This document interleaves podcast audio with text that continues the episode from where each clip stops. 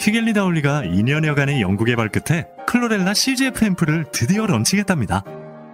클로렐라 CGF 앰플은 이미 시벅톤 오일과 클렌징 오일을 써보신 분들이라면 누구든지 그 제품력을 인정하시는 휘겔리 다울리가 만든 고농축 앰플이에요. 클로렐라의 신비한 비밀은 다름 아닌 하루 24시간 동안 자기 몸체의 10배 이상 성장한다는 점. 이 놀라운 성장력의 핵심 열쇠가 바로 CGF. 우리말로 번역하면 클로렐라 성장 촉진 인자랍니다. 망설이지 마세요.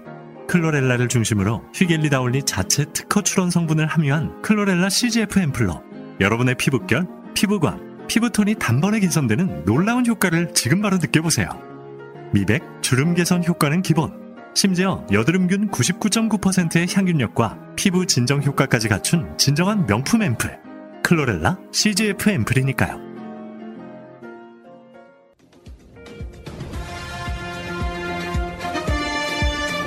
꼭 알아야 할 어제의 뉴스. 윤석열 검찰총장 당시 검찰이 야당을 통해 고발을 사주했다는 의혹, 검찰이 작성해서 당시 미래통합당 김웅 후보한테 넘긴 것으로 의심받는 고발장이 공개됐습니다. 고발장부터 증거 자료까지 모든 파일에 이 손준성 당시 대검 수사정보정책관의 이름이 찍혀 있고 특히 고발장 내용은 수사를 의뢰하는 수준이 아니라 마치 수사를 마친 듯 구체적이고 단정적인 내용, 즉 수사 전문가가 작성했다고 의심할 만한 수준이었습니다. 작년 4월 대검 수사정보 정책관이었던 손준성 검사가 미래통합당 후보였던 김웅 의원에게 전달했다는 의혹을 받는 고발장입니다. 총 20장 분량의 고발장에는 법여권 정치인과 언론인이 공모해 선거법을 위반하고 윤석열 당시 검찰총장의 명예를 훼손했다는 주장이 담겨 있습니다.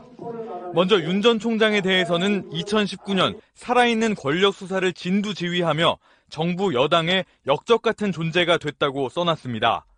역할과 본분을 충실히 수행하던 윤 전 총장과 검사들이 비난받는 상황에서 작년 2월부터 신뢰할 수 없는 제보를 뉴스타파와 MBC가 사실 확인 없이 보도했다며 유시민, 최강욱 등 법여권 정치인이 총선 승리를 목적으로 이를 띄우는 언론 플레이를 했다고 덧붙였습니다. 이들이 악의적인 허위 보도를 기획하는 수법으로 공직선거법을 어겼다는 주장입니다. 누가 김웅 의원에게 고발장과 자료들을 보냈는지는 드러나지 않았지만 검찰에서 만들어졌다는 의심을 낳는 문구와 표현 등이 적지 않습니다. 좌파 정권 유지라는 동일한 이해관계, 뭐 공소장 쓸 때 쓰는 거고요. 그래서 내통했다 이런 것도 예. 보통 그 공안 사건이나 이럴 때 많이. 윤 전 총장의 부인 김건희 씨 의혹과 관련해 불법 주가 조작에 관여한 사실은 전혀 없었고 채널A 사건을 둘러싼 한동훈 검사장의 결백도 주장합니다. 수사기관만 파악할 수 있는 범죄 혐의의 사실관계가 단정적으로 드러난 겁니다. 또 고발장 등 전송된 모든 이미지 파일에 손준성 보냄이라는 표기가 등장하는 점 역시 손 검사를 의혹의 진원지로 보는 유력한 정황입니다. MBC 뉴스 조국현입니다. 손준성 검사는 이번 의혹이 터진 이후 줄곧 출근하지 않고 있는데 오늘 관련 의혹을 부인하고 법적 대응을 예고하는 입장문을 내놓았습니다. 반대로 공수처에는 윤석열 전 총장과 손 검사를 상대로 한 고발장이 접수됐습니다. 고발 사주 의혹이 불거진 이튿날부터 계속 휴가 중인 손준성 검사가 오늘 처음으로 공식 입장을 냈습니다. 문제의 고발장을 작성하거나 첨부 자료를 정리해 김웅 의원에게 보냈다는 의혹은 전혀 사실이 아니라는 겁니다. 근거 없는 의혹 제기와 명예훼손엔 강력한 법적 조치를 취할 예정이라고 못 박았습니다. 다만 실명 판결문뿐 아니라 모든 첨부 자료와 고발장 이미지 파일까지 손준성 보냄이란 문구가 붙어 있는 정황엔 구체적으로 반박하지 않았습니다. 국회에 출석한 박범계 법무장관은 윤석열 전 검찰총장이 송 검사를 대단히 가깝게 활용한 것으로 파악된다고 말했습니다. 송 검사의 업무용 컴퓨터 등을 분석 중인 대검 감찰부의 진상 조사를 넘어 더욱 강도 높은 조치에 나설 가능성 등도 시사했습니다. 진행 경과에 따라서는 법무부와 대검에 의한 합동 감찰 등 추가적인 조치를 고려하겠습니다. 하지만 송 검사가 고발장과 판결문 등의 작성이나 열람, 유출에 어디까지 개입했는지 밝히려면 신속한 강제 수사 전환이 시급하다는 관측도 나옵니다. 오늘 한 시민단체는 고발 사주 의혹에 연루된 혐의로 전현직 검찰 관계자들을 고위공직자 범죄수사처에 고발했습니다.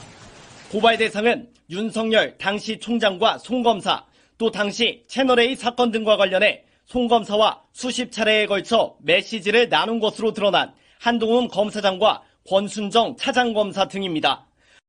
검찰총장 등 개인의 사적 보복을 위한 수사를 유도하는 등 사실상 검찰 조직을 사적 목적을 위해 동원한 것으로 보입니다. 윤 전 총장의 측근 그룹으로 알려진 검사들이 대거 공수처의 본격 수사 선상에 오를 경우 대선 정국과 맞물려 큰 폭의 파장이 불가피해 보입니다. MBC 뉴스 윤수환입니다. 김웅 의원도 국회에 나오지 않고 두 번째 입장문을 내놓았습니다. 역시 오래된 일이라 기억이 없다는 기존 입장을 반복했는데요. 그러면서 이번 의혹을 두고 자신과 선을 긋는 또 법적으로 문제가 없다는 몇 가지 해명도 내놓았지만 의심만 갈수록 커지고 있습니다. 손준성 검사로부터 고발장을 받아 당에 전달한 것으로 지목된 김웅 의원은 오늘도 오래된 일이라 기억이 없다고 주장했습니다. 전달 받았다고 해도 총선이 임박한 상황이라 신경 쓰기 어려웠을 것이라며 검찰 측에서 작성된 문건이라면 검찰에서 밝힐 일이라는 말도 했습니다. 하지만 김 의원은 고발장과 관련 자료 100여 건을 받아 80여 건을 다시 전달한 정황이 드러났고 단순 전달을 넘어 확인 뒤 방을 폭파하라거나 증거 자료는 페북이 좋다는 의견까지 전했습니다. 이런데도 기억이 안 난다는 해명은 설득력이 떨어지는 데다 그런 해명조차 계속 바뀌었다는 게 뉴스버스 측의 설명입니다. 네, 준성이하고 얘기를 한 건 맞는데 음. 처음엔 내가 썼다. 처음에는 본인이 썼다라고 얘기를 고발장을? 했어요. 네. 이건 손준성 검사가 보낸 메시지인데 음. 이걸 어떻게 의원님이 쓴 거냐라고 예. 하니까 기억이 안 난다. 설사 제보 자료를 당에 전달했다고 해도 단순 전달하는 것은 위법한 행위가 아니라며 책임을 회피한 김 의원의 해명도 논란입니다. 실명 판결문 유출만 해도 개인정보 보호법 위반이 될 수 있고 법적 책임을 떠나 검찰의 정치 공작에 가담했다면 정치적 책임을 피할 수 없습니다. 김 의원이 자료를 전달한 뒤 확인하시면 방 폭파라는 메시지를 보낸 것도 이런 문제를 의식해 뒤처리를 당부한 것으로 볼 수 있습니다. 이에 대해 김 의원은 제보자 신원을 보호하기 위한 일상적인 일이라고 다시 해명했습니다. 사건이 불거진 뒤 모습을 보이지 않고 있는 김 의원은 잠적한 바 없고 언론과 접촉만 하지 않고 있다고 주장했지만 당 지도부조차 다른 말을 했습니다. 저희도 김웅 의원과 소통이 지금 원활하지 않은 부분이 있는데 그런 그런 부분이 뭐 확인되면 언론인들께 제가 가감 없이 말씀드릴 수 있도록 하겠습니다. 당 안팎에서 김웅 의원이 보다 납득할 만한 해명을 해야 한다는 지적이 쏟아지는 가운데 김 의원은 오는 8일 본회의에는 참석하겠다는 입장을 밝혔습니다. MBC 뉴스 이기주입니다. 이른바 고발 사주 의혹을 진상조사 중인 대검찰청 감찰부는 고발장 전달자로 지목된 손준성 검사의 PC를 분석하고 있는 것으로 파악됩니다. 인터넷 매체 뉴스버스는 지난해 총선 직전 김웅 국민의힘 의원이 텔레그램 대화방을 통해 고발장을 전달하면서 실명이 담긴 판결문 이미지도 함께 보냈다고 보도했습니다. 대화방 이미지엔 손준성 보냄이라고 돼 있습니다. 개인정보를 포함하고 있는 실명 판결문은 형사사법 정보 시스템, 이른바 킥스를 통해 들여다볼 수 있습니다. 하지만 킥스는 검찰이나 판사 등 사법기관 관계자만 접속이 가능하고 열람자와 시간 등이 모두 기록됩니다. 때문에 감찰부는 손 검사의 PC를 분석하면서 킥스에 접속한 사실이 있는지 또 고발장 작성에 관여한 흔적이 있는지 파악할 것으로 보입니다. 고발장 논란은 지지율 구도도 흔들고 있습니다. 오늘 공개된 여론조사에선 홍준표 의원이 13.6%로 이재명 지사와 윤 전 총장에 이어 지지율 3위로 나타났습니다. 또 다른 여론조사에선 국민의힘 대선 후보 적합도에서 홍 의원이 윤 전 총장을 오차 범인의 소폭 앞선 결과도 나왔습니다. 다만 민주당 지지층의 역선택이냐를 놓고 해석은 엇갈립니다. 두 조사 모두 민주당 지지층에선 홍 의원이 윤 전 총장에 크게 앞섰습니다.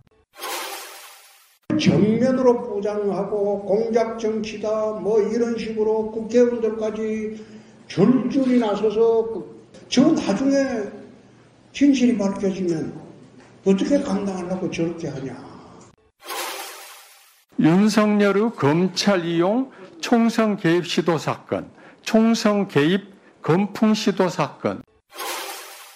윤석열 전 검찰총장과 손준성 담당관 사이에는 그 이상의 관계가 저는 있었다고 생각합니다. 윤 후보는 근거가 있으면 대봐라 아, 이렇게 적반하장으로 목청을 높이고 있습니다만 후보직에서 사퇴하고 즉각 수사를 받는 것이 아닐까 합니다. 아 시작하기 전에 주말을 보내는 방법 한참은 한 몇 주 동안 재밌을 것 같습니다. 토요일, 일요일 날은 되게 재밌는 거 있잖아요. 마치 월드컵 보는 것 같은 느낌. 아, 그쵸, 그쵸, 그쵸. 어, 어, 어. 근데 만약에 지지한 후보가 지고 있을 때는 괴롭죠.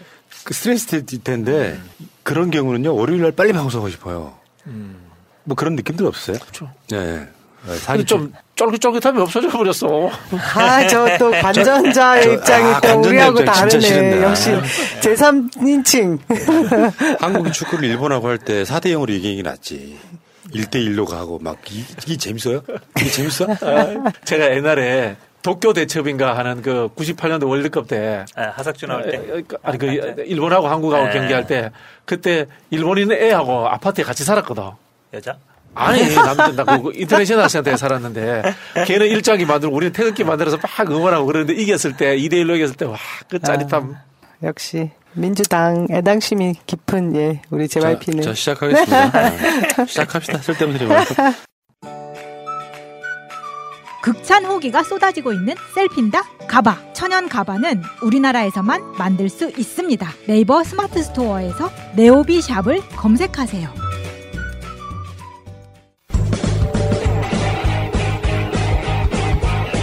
제도로서의 민주주의가 흔들리고 구타는 일은 이제 없습니다. 민주주의가 밥이고 밥이 민주주의가 되어야 합니다.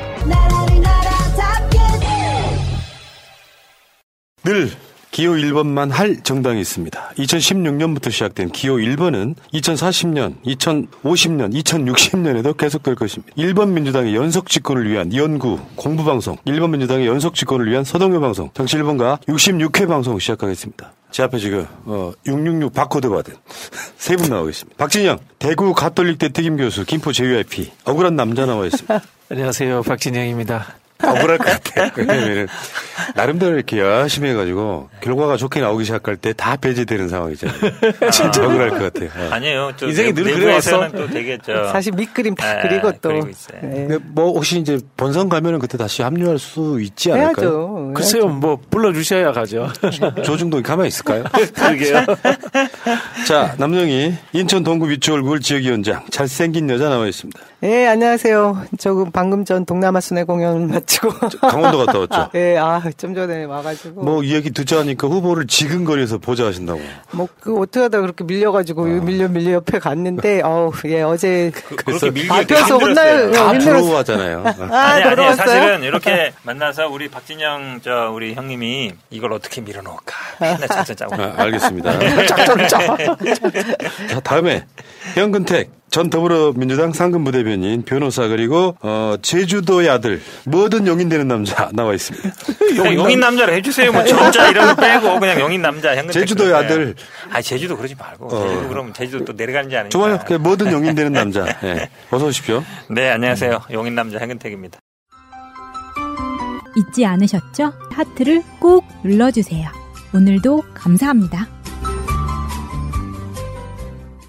예. 오늘은 지금 1, 2부에서 할 말이 많아서 앞에 이제 오랜만에 또 방송하니까 입 좀 풀고 가시자고요. 정홍원 국민의힘 선대위원장은 이 순간적으로 사의를 변명했다가 다시 돌아왔을까요? 뭐 어르신들이 원래 그런 거 있잖아요. 어. 나말안 들으면 나 집에 갈래. 뭐 아니면 나 뺄래. 이런 거잖아요. 실제 뭐 그만둘 생각이겠어요. 내 말 좀 들어라 이런 거겠죠. 저는 우리 경선이 이제 뜨겁게 진행되는 과정에 이슈 하나를 본인들 주목을 받고 싶은 그런 욕심이 있었나? 아니 그런 계략도 쓰시나? 뭐 이런 생각까지 했습니다. 아니 사의를 했으면 깨끗하게 사의를 하 시던가 뭘 또 걷어들여요? 아, 그게 되게 웃긴 거예요. 왜, 왜, 우리가 옛날에 오래전부터 온라인 같은 거 하면은 뭐, 대표나 카페직 이런 사람들이 빈정상해가지고 그만뒀다가 돌아오는 게 제일 모양 빠져. 그냥 나가시지 뭘 다시 돌아오실까.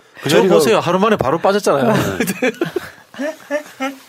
그러면 정홍원 체제로 대선을 치르겠다는 뜻이었잖아요, 원래는. 그러면은 저기 김종인 옹은 사실상 배제된 상태 아닙니까? 돌아올 수 있죠. 지금 아마 본선에 그 아시겠지만 아마 원래 투표를 했잖아요. 그 선관위원장 포함해서 12명이 투표를 했는데 6대 6 나왔으면 사실은 부결이었거든요. 그때 사실은 아니 뭐 역선택 없다라고 결정했어야 되는데 다음에 또 하자 그랬거든요. 거기서 사실은 정홍원 위원장이 완전히 패착을 한 건데 그러니까 이제 빠지겠다라고 한 것 같아요. 제가 뭐 거기서 계속 하겠다는 명분이 없으니까 제가 보기에는 뭐 이준석 대표랑 미리 얘기했을 것 같아요. 아마 좀 야 내가 좀 이런 할 테니까 좀 붙잡아 줘라 뭐 이렇게 하지 않았을까요? 내 느낌은 그렇습니다. 아무튼. 더 찌질하게 만드시네.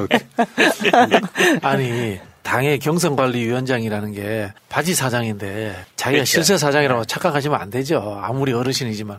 음, 그렇죠. 그렇게 무색무취하신 분들 우리가 보기 좀 어려운데. 근데 문제는 이제 그걸 떠나서 이 유력 후보들 중에 유승민, 홍준표 이런 사람들 아예 나오지도 않았어요. 그건 그거죠. 지금 강력하게 역선택 방지 조항을 넣지 마라라고 하는 표시가 아니겠습니까? 이미 뭐 아마 그 이 선관위 꾸리기 전에 경준위에서도 이미 그런 얘기 없었잖아요. 그리고 표결됐으면 6대 6이면 사실 부결이고 그러면 그리고 아마 그 후보들 조사했을 때도 뭐 8대 3인가 뭐 8대 2인가 이렇게 나왔대잖아요. 그럼 대체적인 분위기가 이제 안 나는 분위기인데 정원 위원장이 아마 좀 딴 생각을 품은 게 아닌가. 그러려다 네. 제가 보기에 좀 실패한 작전 같아요. 그러니까 결국은 안 하기로 했잖아요. 예. 이게 결론이 원래 처음부터 안 되는 게 정상적인 건데 그거를 괜히 밀어붙이다가 좀 모양 빠지니까 그만둘까 뭐 이렇게 하려다가 다시 또 돌아온 거 아닌가.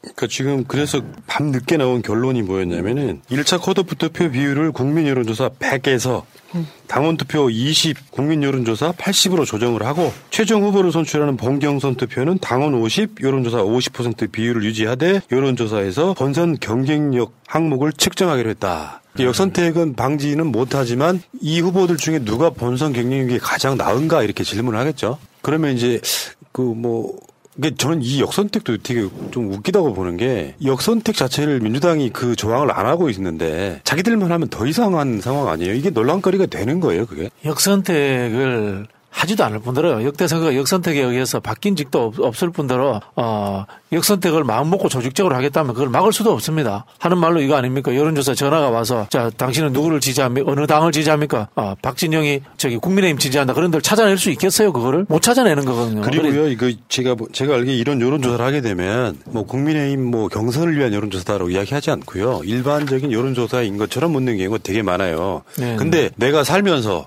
국민의힘한테도 투표를 한 번도 해본 적이 없는데 여론조사에 어느 당을 지지하십니까? 그러면 국민의힘 지지합니다라고 하기가 쉽겠어요. 그건 불가능하지. 그렇죠. 만약에 민주당처럼 국민 선거인단을 모집을 하는데 민주당이 한 200만 모았는데 우리가 역선택하러 들어가면 저쪽은 한 300만 모아야 돼요. 그러면 우리가 이미 경선에서부터 분위기가 진 건데 이런 짓을 누가 하겠냐고. 이게 논란거리가 되냐고. 보- 저도 그 이 회의 주체들 그 국민의힘에 있는 이분들도 그 사실을 모를 리 없다고 생각해요. 하지만 제가 계속 얘기했지만 주도권 싸움, 그 세력 간의 싸움 중에 힘의 싸움에서 누가 더 먼저 이 세력의 기싸움에서 이기냐. 근데 제가 보니까 이 결과를 제가 지금 들었는데 어느 정도 그래도 협의가 된 거 보면 이- 거죠.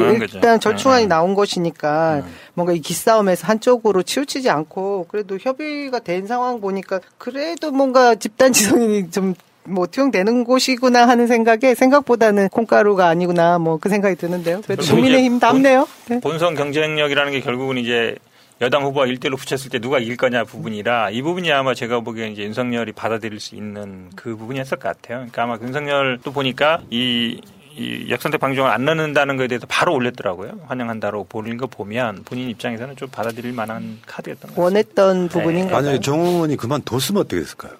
그게 그게 약 크게 차이 안 났을 것 같지 않아요? 정홍은 아까 말씀처럼 사실은 뭐 이준석 대표가 좀 나이가 어려서 그렇긴 하지만 그래도 당대표 권한이거든요.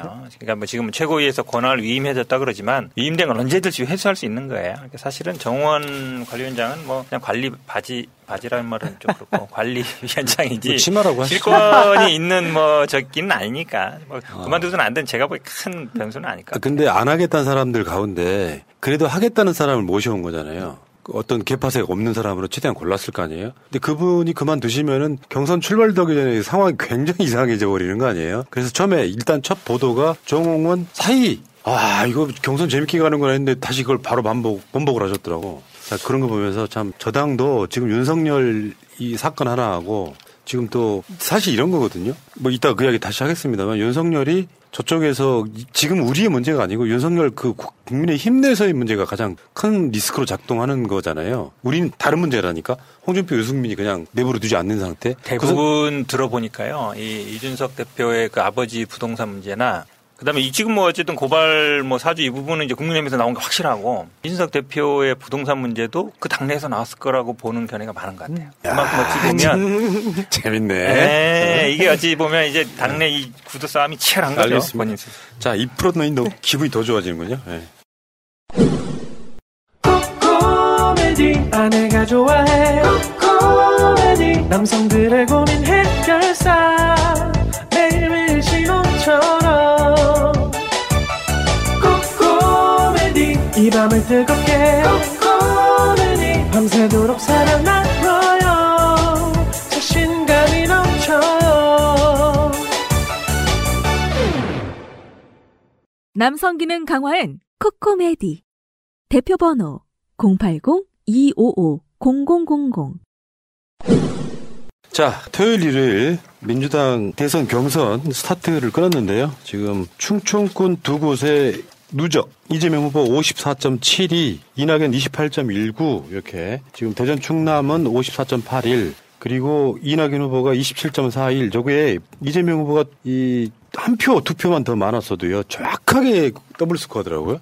그리고 세종 충북은 조금 변동이 있긴 합니다만 전체적으로 봤을 때 이재명 후보가 압도적인 54.72% 그리고 눈여겨볼 것은 추미애 후보가 어, 세종 충북에서는 3위 났다는 거. 이게 윤석열이 현재 사태랑 연관이 있지 않을까요? 어느 정도 영향을 줬다고 보지 않을까요? 그렇죠. 우리 뭐 남 대변님은 뭐두 분, 두 쪽 다, 양쪽 다 갔지만 저는 이제 어제 충주만 갔었는데, 청주만 갔었는데, 추미애 대표님 좀 늦게 오셨어요. 한 시간 정도. 다 들어간 다음에. 근데 그 추미애 지지한 분들이 한 시간 동안 계속 기다리고 계시더라고. 다른 분들은 다 들어가고 있는데도. 그러니까 추미애 대표를 지지하는 그 지지, 열성적인 지지하는 분들이 굉장히 많은 거예요. 계속, 아니, 난 놀랐어요. 그러니까 보통 후보 왜안 와? 이러면 뭐 딴 데 가서 뭐 하시는데 그분들 계속 서 있어 가지고 계속 기다리고 한 시간 동안. 그 현장. 상황을 좀 전해드리면 그 저희가 전통적으로 그 대선 주자를 뽑거나 전당대회를 할 때 저희가 이 코로나 상황만 아니면 엄청나게 왜 그 열정을 담은 응원 지지 구 분들이 막 더, 노래도 더, 하고 막 춤도 막 추고. 막 깽가리도 진짜 칠 그런 상황들이잖아요. 응원하는 그 후보에 대해서. 근데 그런 모습을 예전이나 지금이나 변함없이 보여준 지지자들이 추미애 후보 측이었어요. 그 마치고도 지금 들어갈 때 입장할 때 얘기하셨었는데 어제 완전히 이제 개표 결과 이후에 후보들이 다 퇴장할 때도 추미애 후보 지지자분들이 그 거리 두기도 확실히 지키면서 음악도 그냥 정말 왜 그 흥에 겨운 축제에 가까운 그런 선거 그 응원 열기를 보여줬거든요. 그래서 참 아름답다는 생각이 들었고요. 한편 이제 이재명 후보 측 지지자들은 막 물어봐요. 우리는 응원 도구가 뭐요? 뭐 무슨 색으로 옷을 입고 가는 거요? 뭐 이러면서 서로 그러니까 다 각자의 그 색깔대로 와서 또 그 자리에서 크게 뭐 요란하게 지지하는 것도 아니었고요. 또 이낙연 후보 측 지지자분들은 정말 현장에서도 끊임없이 네거티브를 하셨어요. 그 변호사비 변호사비. 대납에 대한 플래카드를 플래카드. 이쪽 저쪽 그 카메라가 보이는 곳마다 따라다니면서 이렇게 찍고 있길래 저희가 이제 그 선거관리위원회 우리 당직자한테 문제 제기를 했죠. 그래 아무리 그래도 이거 조금 후보들 들어가시는 쪽 옆쪽으로 비켜가서 해주면 어떻겠냐 했더니 제어가 안 된다 해서 그냥 그대로 그냥 이제 뭐 놔둔 상태였거든요. 좀 더 축제로 우리 후보의 자, 그 좋은 점 그리고 더 우리가 응원하고 싶은 점들을 부각시키면서 했더라면 하는 아쉬움이 그쪽 캠프에도 있었고 또 이제 김두관 후보 측 캠프도 너무 이렇게 노란 마스크를 후보도 그렇고 응 원군들도 그렇고 어, 그 지지자분들이 밀짚 모자하고 예쁘게 쓰고 오신 거예요. 근데 다들 응원도 너무 곱게 하셨어요. 노 대통령 색깔. 어. 예, 그래서 참 보기 좋았어요. 그 부분. 그러니까 그 변호사비 플랜카드 말씀드리니까 그런데 저도 어제 뭐 있었으니까 우리가 선거 때 이제 플랜카드 거는 위치가 굉장히 중요하잖아요. 근데 그분들이 보니까 플랜카드 후보들 들어가는 정면 앞에 딱 걸어놨더라고. 옮겨 다니세요, 예, 옮겨. 다니면서 딱 카메라를. 이제 그 후보 따라 그딱 나, 딱 들어가는 입구에 잘 보이는데 딱 걸어놔서 참 그게 좀 그렇더라고. 예. 그러니까 선거라고 하는 게 당내 선거라고 하는 것은 저쪽 상대편하고 하는 선거랑 달라야 되잖아요. 일종의 태도 같은 건데 문제는 이제 에, 이재명 지사도 이야기를 했습니다만 생각했던 것보다 표가 많이 나왔다. 그러니까 충청도는 소위 말하면 중원이고 지금 민주당 경선이 이번에 특이하게도 충청도부터 시작한 이유가 충청도권 후보라고 할 수 있는 사람이 아예 없었고 그런 상황에서 이제 뭐 언론의 이제 분석은 이재명 지사의 본선 경쟁력을 많이 본 거다라고 생각하는데 저는 약간 다른 측면에서 봐요. 그러니까 그, 렇게 전략적 투표를 했다기보다는 뭔가 이재명이 되면 뭔가 세상이 엄청 확 바뀔 거라는 기대치에 대한 전 투표라고 보거든요. 그러니까 단순하게 이재명 후보가 흠이 많은 사람인데 이 사람이 여론조사상 잘 나오고 있으므로 이재명을 찍었다 그런 그렇게 나는 분석하지 않거든요. 기본적으로 본선 경쟁력이 문제가 아니라 이재명 지사가 이제 이 문재인 정부 이어서 이 어떤 개혁이라든지 이런 걸 마무리하고 뭔가 좀 달라진 대한민국. 그래서 왜 이재명 지사가 박영선 전 장관하고 이렇게 토로 그 이야기 그런 이야기 하나요. 대한민국 대전환 이런 이야기. 둘 다 똑같은 생각을 하고 있더만요. 서울시도 마찬가지고. 그 완전히 확 바꾼다 이런 의미를 갖고 있는 거잖아요. 그런 기대치 아닙니까? 그 근본적인 말씀을 하나 드리려고 하는데 우리 상권 분립이라고 하지 않습니까? 상권 분립인 국가에서 개혁을 주도하는 것은 대통령이어야 됩니다. 그리고 상대적으로 어, 통합적인 것은 흔히 하는 이 법원이라든가 또는 국회입니다. 이게 왜냐면요. 선출 방식의 차이가 존재하기 때문에 그런 거거든요. 대통령은 전체를 몰아가지고 양쪽으로 나눠서 하나를 뽑은 겁니다. 국회의원은 전국에서 300명을 뽑은 거기 때문에 이 권력의 분쟁과 다양성이 우선적으로 존중, 존중돼야 되기 때문에 통합적 이상이 더 강한 겁니다. 아, 그런 측면에서 대통령은 언제든지 우리 국민들은 그게 보수적 개혁이든 진보적 개혁이든 간에 개혁적 입장의 어, 대통령으로서의 지도자를 선호하는 경향이 존재하고 있고 이게 사실은 정치의 본질에 맞는 거다라는 말씀을 드립니다. 민주당 다운 거. 네. 네.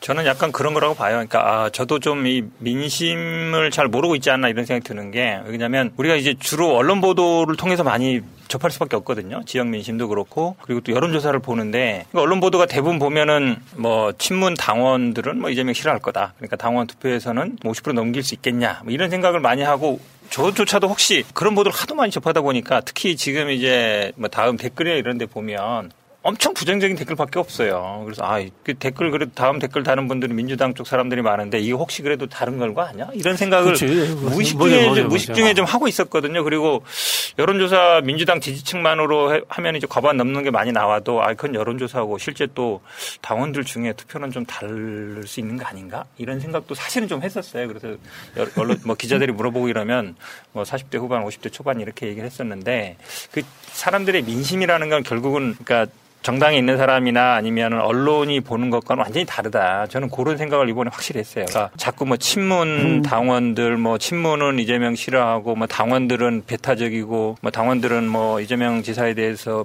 우호적이지 않고 뭐 2017년 대선에 대한 언급이 남아 있고 그런 게 제가 보기에는 완전히 잘못된 분석이다. 전혀 전혀 아니죠. 그 우리가 흔히 선거에 있어서 세력 뭐 조직 구도, 인물 뭐 이제까지의 3요소 얘기들을 많이 하는데 사실상 조직을 이길 수 있는 건 바람밖에 없다고 생각해요. 저는 우리 국민들, 우리 뭐 이번에 나온 당신뿐만 아니라 많은 민심이 일자라는 이재명에 대한 그 시대적 흐름, 그 바람을 어떤 조직세로도 예, 꺾을 수 없었다. 그 결과다. 저는 그렇게 생각하는데 저는 한 45% 정도 충청권을 예상을 했는데 대부분 그렇게 예, 그러면서도 어, 이낙연 후보와는 더블 스코어 날 거라고 전 계속 예상을 했어요. 근데 제가 거의 10% 가까이 더 나와서 정말 깜짝 놀랐죠. 예.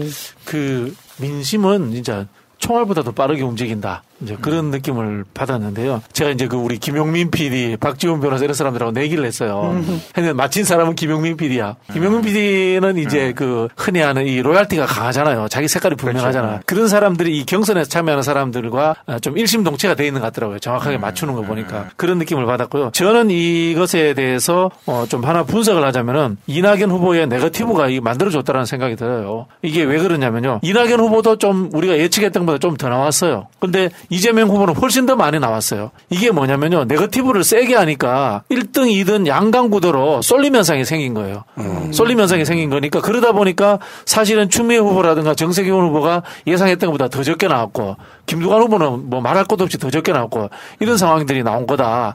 저렇게는 저는 그렇게 좀 분석하는 것도 아마 의미가 있다 보여집니다. 그 중요한 아까 얘기하셨는데 우리가 보통 이제 예전에 당대표나 아니면 전당대회라든지 아니면 뭐 대선 후보 뽑을 때는 그 지역의 국회의원을 몇 명 확보했느냐. 그 다음에는 지역위원장을 몇 명 확보했느냐. 이게 항상 이슈였거든요. 그러니까 이번에 충청권도 보면 언론들이 뭐 7대 5다 뭐 6대 4다 뭐 이렇게 많이 했잖아요. 결국은 조직표, 결국은 현역위원, 지역위원장을 얼마나 확보했느냐 했는데 그게 전혀 이제 안 맞는 게 입이 딱 드러난 거잖아요. 물론 코로나 비대면 시도도 있지만 이제 우리 정당 구조가 많이 바뀐 것 같아요. 예전처럼 뭐 위원장이나 아니면 현역 그걸 잡는다 해서 대의원 그 사람들이 또 당원들한테 이게 되지 않는다. 그러니까 대중들이 자발적으로 움직이지 뭐 국회의원 따라간다 해서 그 지역에 있는 당원들이 다 아이고 우리 의원님 가셨으니까 나도 가지 그런 게 제가 보기에는 이제는 전혀 아닌 것 같아요. 그러니까 예전에는 입당하는 경로가 그렇죠. 길거리에서 입당 원서 받아서 그 사람들 지역 위원장이나 현역 의원들이 오다를 내릴 수 있는 구조였지만 우리 방송 출연하시는 최민희 의원 같은 분들이 되게 고생했던 온라인 입당법이 이제 만들어짐으로써 그렇죠, 그렇죠. 자기 지역위원장 이름도 몰라요. 아, 근데 맞아요, 나는 맞아요. 문재인 대통령 지키고 싶어. 맞아요. 이렇게 예. 가입한 사람들이 굉장히 많아진 거죠. 그러니까 꼴사나운 거 이게. 네. 사실 솔직히 말해서 저는 뭐 민주당을 위한 방송을 하고 있지만 이 지역의 지역위원장을 한 번도 본 적도 없고요. 현역 의원이지만 그러니까 그 그렇게 소통이 안 되는 상태에서 사실은 동작 이 지역의 지역위원장은 저죠. 아, 그래서 입장 바꿔 온라인 생각하면 온라인 온라인 지역위원장이 지역위원장, 그렇지. 온라인 지역위원장, 온라인. 김병기 의원님 서운하실 수 있으니까 한번 초대하죠 뭐. 아니 초대를 했는데 안 오시니까 아, 제가 제가 감정이 안 좋은 모셔야겠네. 거예요. 아니 저는 한편으로 이런 생각돼 보는 게 캠프가 아, 정당의 국회의원들, 지역위원장들을 앞세워서 만들어지는 것도 이제는 좀, 어, 좀 바꿔야 되지 않을까. 어, 그런 생각이 들어요. 미국의 대통령 선거 오픈 프라이머리 하면은 어, 국회의원들 누가 지지하고 이거 하나도 중요치 않아요. 어, 흔히 하는 전국적인 이 흔히 하는 이 봉사자 조직이라든가 이런 것들이 만들어지는 사람들이 중요하지.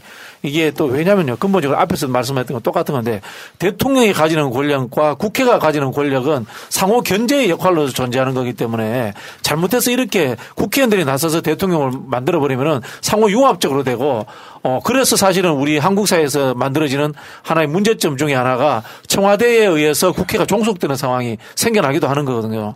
어, 미국 같은 경우는 미국 대통령이 자당 국회의원들도 설득하기 위해서 만찬도 하고 전화도 하고 굉장히 자주 합니다. 아, 근데 우리는 그런 거 잘 없잖아요. 그죠? 예, 그런 것들을 보면서 한번 우리가 이 시대의 변화에 맞춰서 이 국회와 대통령의 역할, 아, 경선 후보를 뽑는 방식 이런 것도 한번 고민해 볼 필요도 있을 것 같아요. 예, 근데 이제 지금 그 이 경선을 통해서 그 생각보다 이재명 후보가 본인도 인정했지만 훨씬 더 표가 많이 나왔다. 그러면 이제 뭐 여기서 언론들은 호남에서 이제 이재명 저저 이낙연 후보가 뭐 절치부심할 거다지 뭐 이- 호남도 이재명 후보가 더 많이 나올 가능성이 더 높거든요. 그간의 여론조사를 보면 더군다나 호남 분들이요. 대한민국에서는 가장 저는 민도가 높은 지역이라고 생각해요.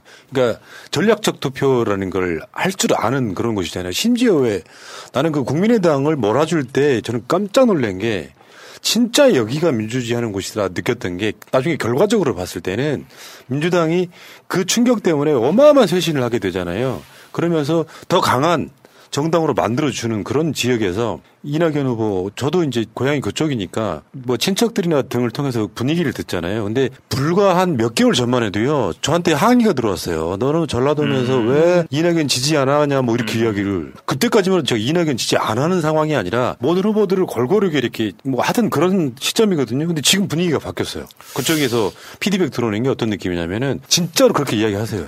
이낙연 못 쓰겠다, 야. 제가 그 이번 예측을 잘못했는데요. 어, 그런 측면에서 제가 봤을 때는 광주 전남 갔을 때 이재명 후보가 70% 득표하지 않을까 예측합니다. 오. 왜냐하면 우리 민도가 높은 이 진보적인 광주 전남의 당원들이 아 우리가 결정을 내야지 우리가 결정 내야 되지 않겠어 이러면서 과감하게 한 70% 몰아주는 상황이 저는 오지 않을까 이런 생각이 예상합니다. 좀 같은 생각이에요. 이번에 1차 저희가 슈퍼위크가 9월 12일 날 있잖아요. 그게 네. 이제 강원하고 이제 대구까지 까지 거친 다음에 첫 번째 이제 시민들 선거인단 거를. 예, 저희가 오픈을 할 텐데 이 결과를 보고 나면 호남 쪽에서는 당연히 이제 우리가 민주당에서 정권을 재창출하고 민주정부 4기를 이룰 사람이 누군가 확실한 사람에게 우리가 힘을 줘야 된다. 그리고 민주당 내분을 일으키는 것이 누군가 너무 잘 아시잖아요. 그 진짜 그 이야기 100% 공감하는 게 민주당을 오랫동안 사랑했던 사람들은 그 사람의 태도를 봅니다. 야 너무 심하지 않냐라고 하면 주고 싶었던 표를 해소하는 경우가 우리 방송의 피드백으로도 엄청 많이 들어와요. 원래 이낙연 지지자였는데 최근에 하는 거 보니까 진짜 전라도 말로 못 쓰겠다 이렇게 돼서 이 내가 지지를 철회하고 이재명 쪽으로 갔다는 분들이 꽤 많, 많이 발견이 되거든요. 현실적으로는. 그- 그러니까 이제, 재밌어지는 게 지금까지 좀 불안전한 상태의 승리라고 보고요. 다음 주에 이제 뭐 대구 경북까지 끝나고 일요일 날 12일 날 강원, 강원 지나서 60만 명 정도 된다면서요. 70만 아, 그, 65만이죠. 그, 그 표가 까이는 상태가 되면은 사실상 끝나는 상황은 아닐까요? 그렇죠. 저도 네. 아마 근데 그분들이 1차 선거인단 투표도 아마 지금 이제 충청권의 영향을 당연히 받을 것 같고 사실 이제 이낙연 후보가 본인의 이제 계속 우리가 얘기하지만 이제 장점 본인이 잘할 수 있는 거 뭐 예를 들어서 뭐 본인의 정책이란 이걸 자꾸 얘기해야 되는데 사소한 거 가지고 계속 이제 물고 늘어지니까 그거를 뭐 토론에서도 얘기할 뿐만 아니라 그 참모들도 계속 그 얘기를 하잖아요. 제가 보기에 아주 자잘한 문제거든요. 별 사실은 국민들 별로 관심 없는 문제들. 근데 본인들만 관심이 있는 문제들에서 자꾸 얘기하니까 어 당연히 당이나 지지자들이나 이들 보기에는 저게 뭔가 저게 과연 우리가 지금 이 경선 대통령을 만드는 게 뭐 그렇게 중요한 문제인가라는 생각을 안 할 수 없는 거예요. 그러니까 아마 뭐 지금 언론 보도에 보면은 뭐 이렇게 대책을 논의한다 그러는데 좀 방향 전환이 필요하다. 그래서 좀 본인의 색깔, 본인의 정책, 지역 지금 지역 경선한다는 얘기는 그 지역의 공약을 내라는 얘기거든요. 근데 지역에 나가서도 지역에 대한 공약을 안 내고 뭐 사람들 만나고만 다니면 안 돼요. 그러니까 그 지역에 자기가 뭘 하겠다. 그럼 그게 결국은 당에 나중에 선대위 모일 때도 다 모이거든요. 그래서 좋은 공약들은 다 받아왔는데 그럼 제시를 해야 돼요. 그 제시를 빨리빨리 제가 보기엔 하셔야 될게요. 그런 그- 선거 방향으로 가는 게 맞는 거예요. 이재명 지사 쪽이 확실히 빠르던데요. 보니까 일요일 날 오전에는 대구 갔다가 다시 충청도 쪽으로 가시더라고. 그러면 그러면서 남영희 그- 대변인이 대구까지 갔다가 또 충청도 갔다가 또 대구 갔다 오셨어요? 어, 강원도도 갔다가 지금 정책 네. 발표 때 제가 이제 수행 대변인 역할을 했는데 지금 지사님이 그렇게 빠르게 보이는 이유 중에 하나도 뭐냐면 정책 선거를 하시기도 하겠지만 평소에는 평일에는 지사직을 계속 유지하고 계시니까 지사 임무의 일정을 다 소화하시고 주말에 이제 또 모든 일정들을 해야 되니까 그리고 그 지역에 맞게 지역 언론들에게 해줄 얘기들을 또 다 풀어내시는 거예요. 근데 오늘은 제가 보니까 이제 하루 연차를 내신 것 같아요. 오전에 일찍 이제 강원 일정 정책 발표하셨고 나머지 오후에는 이제 뭔가 일정을 다른 일정을 소화하고 계신데 이런 것들이 저는 이 저희가 이제 지방 정부라고 얘기하잖아요. 그것에 대한 예의도 갖추는 것이고 정말 그 대통령 후보로서의 모든 그 면모를 그 왜 후회 없이 보여줘야 된다라는 거이 경선 과정에서 다 거- 보여주고 있는 건데 다른 후보들은 지금 그런 얘기가 전혀 안 들리고 있지 않습니까? 결국은 그 지역 가서 공약 발표하는 게 아마 지역 경선 투표 들어가기 전에 하는 거잖아요. 그렇죠. 그래야만이 그게 또 보도가 되고 또그 그 지역 주민들이 아 우리 기대를 하실 사- 거고. 하는 거니까. 근데 그게 사실은 기본이거든요. 그럼 이낙연 후보라든지 다른 후보들도 그렇게 해야 돼요. 이게 제가 보기에 근데 지금 그렇게 하는 후보가 이재명 후보밖에 없어요. 너무 열심히 하십니다. 거죠, 그게. 예. 그러니까 그게 대통령 선거 때도 지방 공약 어떻게 하시는지 잘 모르죠. 각 시도에서 공약 받아요. 그렇죠. 각 시도는 여야 불문하지 않고 자기들 공약을 만들어서 보내요. 그렇죠, 그러면 이제 이 취사 선택해서 네, 쓰는데 그게 기본적으로 해야 되는 거고 저는 이번 경선에서 특히 이제 대구 경북에서 이재명 후보가 좀 압도적으로 앞서고 좀 돌풍을 일으켰으면 좋겠어요. 이게 제가 지난번에 얘기했지만 우리 경선 룰 이번에 좀 잘못 짜진 측면이 있어서 부산, 경남, 울산이 조금 소외된 측면이 있어요. 아, 그래서 대신 역으로 TK였으라도 이재명 후보가 좀 이 역동성을 좀 발휘해 줘야지 나중에 본선에서 좀 도움이 되지 않을까 뭐 그런 그렇죠. 생각이 좀그 듭니다. 이재명은 좀 한담을 해버리기 때문에 사실 무서워요. 해버릴까봐. 어, 진짜 한담 하시더라고요. 그, 런 면이 있어서 지금 제가 봤을 땐 그렇습니다. 그러니까 이낙연 후보 쪽의 전략이 충청권에서 한 10% 내외로 붙어서 뭔가 분위기 몰아가 보자 했는데 이거는 정말 서- 정치하시는 분들이 정치를 모르면 어쩌자는 거죠. 왜냐하면 선거에서 이기는 구도는 아까 말한 바람이라는 게 선악 구도가 확 실하게 만들어졌을 때 지고 있는 후보가 선이었을 때만 그 바람이 가능한 거예요. 그 제가 그 토요일 날 1차 경선 끝나고 빵 터졌던 게 그런 거였었거든. again 노무현 해갖고 요거를 뒤집을 수 있다. 그 당시에 충청도에서 노무현 대통령이 표를 지금보다 덜 받았다 하면서 뒤집을 수 있다고 했는데 거기 그게 빵 터진 이유가 지금 노무현이 이재명인데 요, 요, 요 핵심을 찌르는 그 얘기가 하나 있더라고요. 그러니까 싸워서 이길 수 없는 상태라면 저는 이낙연 후보가 정치적 자산도 그대로 남기고 이재명 후보의 단점으로 부각되는 것들을 끌어안아야 되는데 이번에 그 현장 연설하는 것도 보면 뭐 검증 어쩌고 저쩌고 막 사실상 남을 험담하는 대전 MBC 토론할 때 제가 아 게임 끝났다고 제가 설명했던 이유가 그런 거였었거든요. 이낙연은 주도권 토론에서 이재명을 네거티브하고 이재명은 주도권 토론에서 여기 충청도에 왔으니까 충청도 공약을 이야기하겠다라고 이야기할 때 완전히 그 후보 자체의 레벨이 달라지는 그런 모습을 봤거든요. 그런 것들이 다 지금 적용되는 게 아닌가 이런 생각해봤습니다. 원래 그 네거티브의 원칙이 있어요. 네거티브로 1등 할 수는 없어요. 그 어제 대구 정책 발표 기자회견에서 돌발 이벤트가 있었어요. 노래?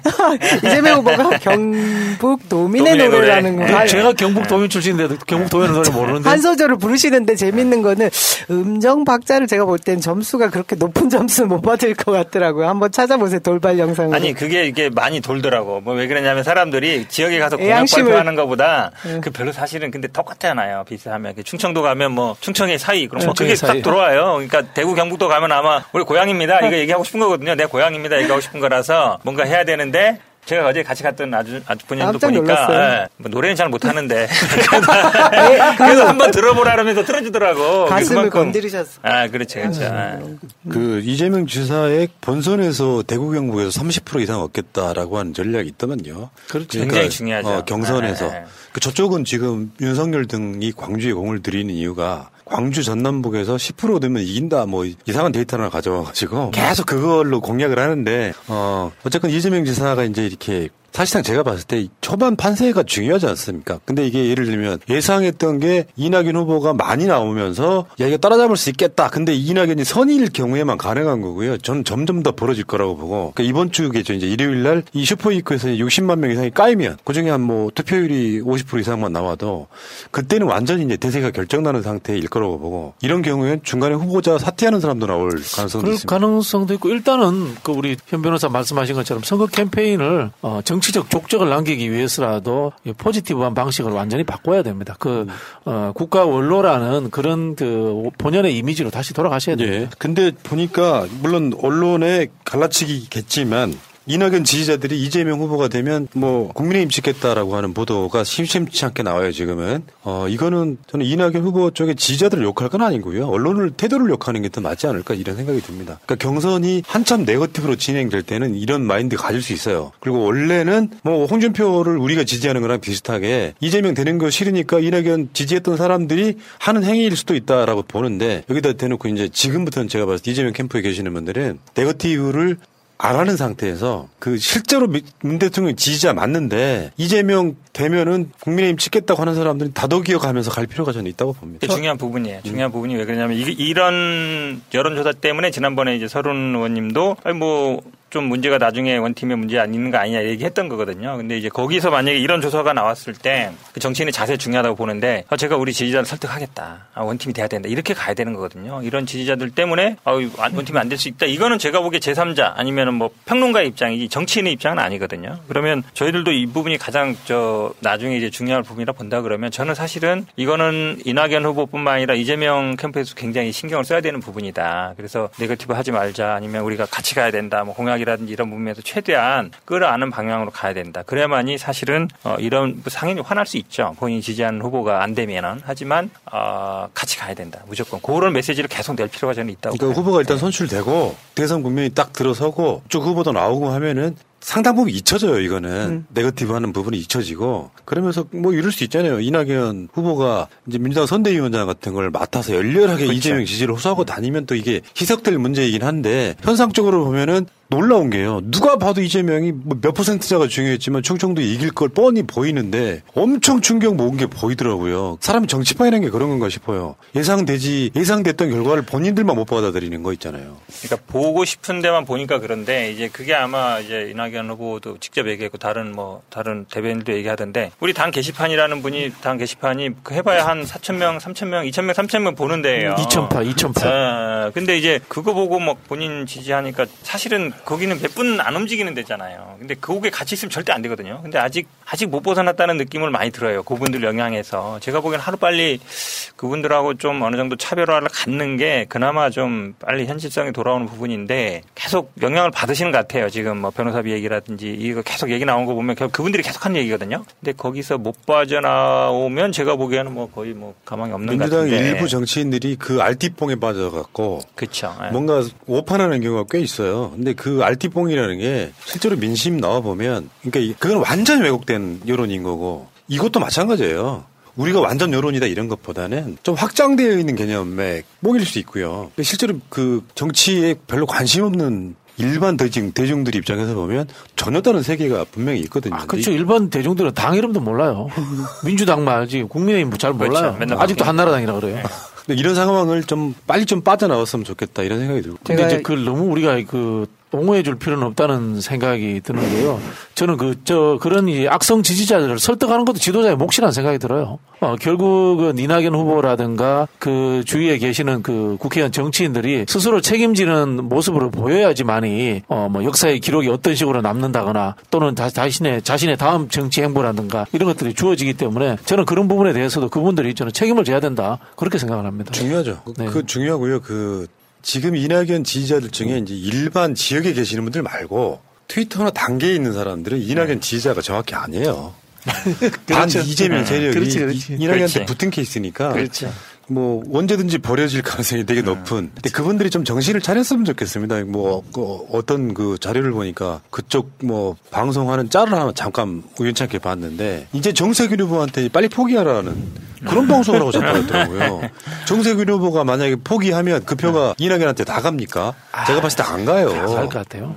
저는 이낙연 후보 측 지지자분들 중에 아까 뭐 2,000파 정도 아주 소수의 아주 그 잘못된 예 사고 자체가 들 우리 당 지지자라고 볼 수 없는 분들은 저희가 뭐 끌어하나도 바뀌지 않을 것 같다는 생각은 드는데 지금 오늘 이낙연 후보 측에서 충격이 커서 모든 일정을 취소하고 대책회의를 한다고 하는데요. 저는 두 지점을 꼭 말씀드리고 싶어요. 한 가지는 이전에 1년 전에 40% 이상의 그 1등이었던 후보 그 생각을 좀 지웠으면 좋겠다라는 거고요. 또 하나는 이 그 이재명 후보의 가장 취약점이라고 알고 있는 그 욕설 그 부분에 대한 걸 오해를 계속하고 있는데 실제로 이 본질이 뭔지에 대한 접근들을 그쪽에 있는 우리 의원님들하고 어 뭐 캠프의 정말 핵심자 당사자들이 좀 사실에 대해서 귀를 열고 마음을 열고 보신 다음에 이 부분들을 네거티브를 지금 어떻게 파지티브하게 바꿀 것인가에 대한 전향적인 생각들을 토론을 하지 않으면 지금의 그 이낙연 캠프의 잘못된 선거 방식은 바뀌지 않을 것이다. 그 두 지점만 좀 고쳐서 이후에 우리 이낙연 후보도 청년님으로서 얼마나 존경받는 인물 이었습니까? 그런 자세로 다시 돌아와 주시면 예. 다 좋은 원팀이 될 수 있을 거라는 생각이 듭니다. 정말 중요한 얘기 하시는데요. 사실은 충청권 투표 앞두고 유튜브에 이게 막 돌았어요. 역설. 근데 다시 재생산했어요. 아, 그렇죠. 근데 근데 이제 너무 뻔히 보이잖아요. 이 투표 앞두고 그러니까 어느 날 갑자기 나오는 게 아니라 그러면 이거를 누가 왜 하느냐라는 생각을 안 할 수가 없는데 그 사람 다 알거든요. 아 또 저러는구나. 아, 이게 사실은 안 되거든요. 그러니까 오히려 선거 앞뒀을 때 뭔가 뭐 충청에 관련된 뭔가 본인의 뭐 메시지를 던지는 게 이런 게 중요하지. 이런 유혹 제가 보기엔 빨리 벗어나는 게 제가 보기엔 방법인 것 예. 같아요. 그리고 하나 더 마지막으로 핵심은 어 이게 소위 말하면 당심이잖아요, 당심. 당원들이 투표한 거잖아, 대의원 포함해 가지고.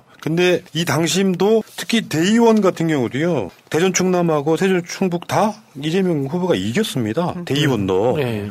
더군다나 권리당원도 마찬가지고요. 뭐 일반 당원도 마찬가지고. 그러니까 이 민심은 어떻게 더 작동할지 모르겠지만 실제로는 민심은 더 벌어질 가능성이 있다. 제가 제가 봤을 때는 60% 이상 넘어갈 가능성이 높다. 저, 이재명 저렇게. 그렇게 보이고요. 어. 저 지금 뭐 정세균 후보 사퇴하라 이야기하는데 정세균 후보 사퇴하면은 제가 앞, 앞서 말씀드릴 것 같도록 똑같은 상황이 벌어지는 게요. 양자 구도로 수렴되는 방식 그대로 수렴됩니다. 아, 저 이낙연 후보가 2, 3% 오를 정도 상황에서 어, 이재명 후보는 10% 올랐다고요. 똑같이 적용, 적용해 보면요. 정세균 후보의 지지도가 80% 정도는 이재명 쪽으로 하고 20% 정도는 이낙연 쪽으로 가는 그러니까. 이런 식으로 될 겁니다. 그래서 아니, 제가 봤을 때는 그 이런 어떤 전략도 지금 백해무익한 상황이 됐다. 저는 그런 생각이 듭니다. 오히려 이렇게 출구 전략을 만드는 것이 훨씬 더 어, 아름답지. 않을까 이런 생각을 예, 예. 해봤거든요.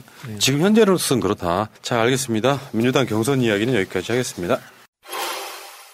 이제 이재명 캠프에서는 네거티브도 아니고 이거 뭐 흑색 선전이다. 캠프에서 이 문제를 좀 주요한 포인트로 삼은 이유가 있습니까? 사실 이게 막 그렇게까지 중요해져야 될 일이 아닌데 예. 단순한 질문을 드렸고 그 단순함에 답을 하셨으면 해결될 문제입니다. 뭐 선거 기간에 검증이라고 하는 것이 상대 후보끼리 하기도 하고 국민이 묻기도 하고 언론이 묻기도 하는 거 아니겠습니까? 예. 어, 저희 뭐 무료 변론 계속 이렇게 말씀하셨는데 저희가 무료 변론에 대해서 답하라라고 하는 게 중요한 게 아니고요.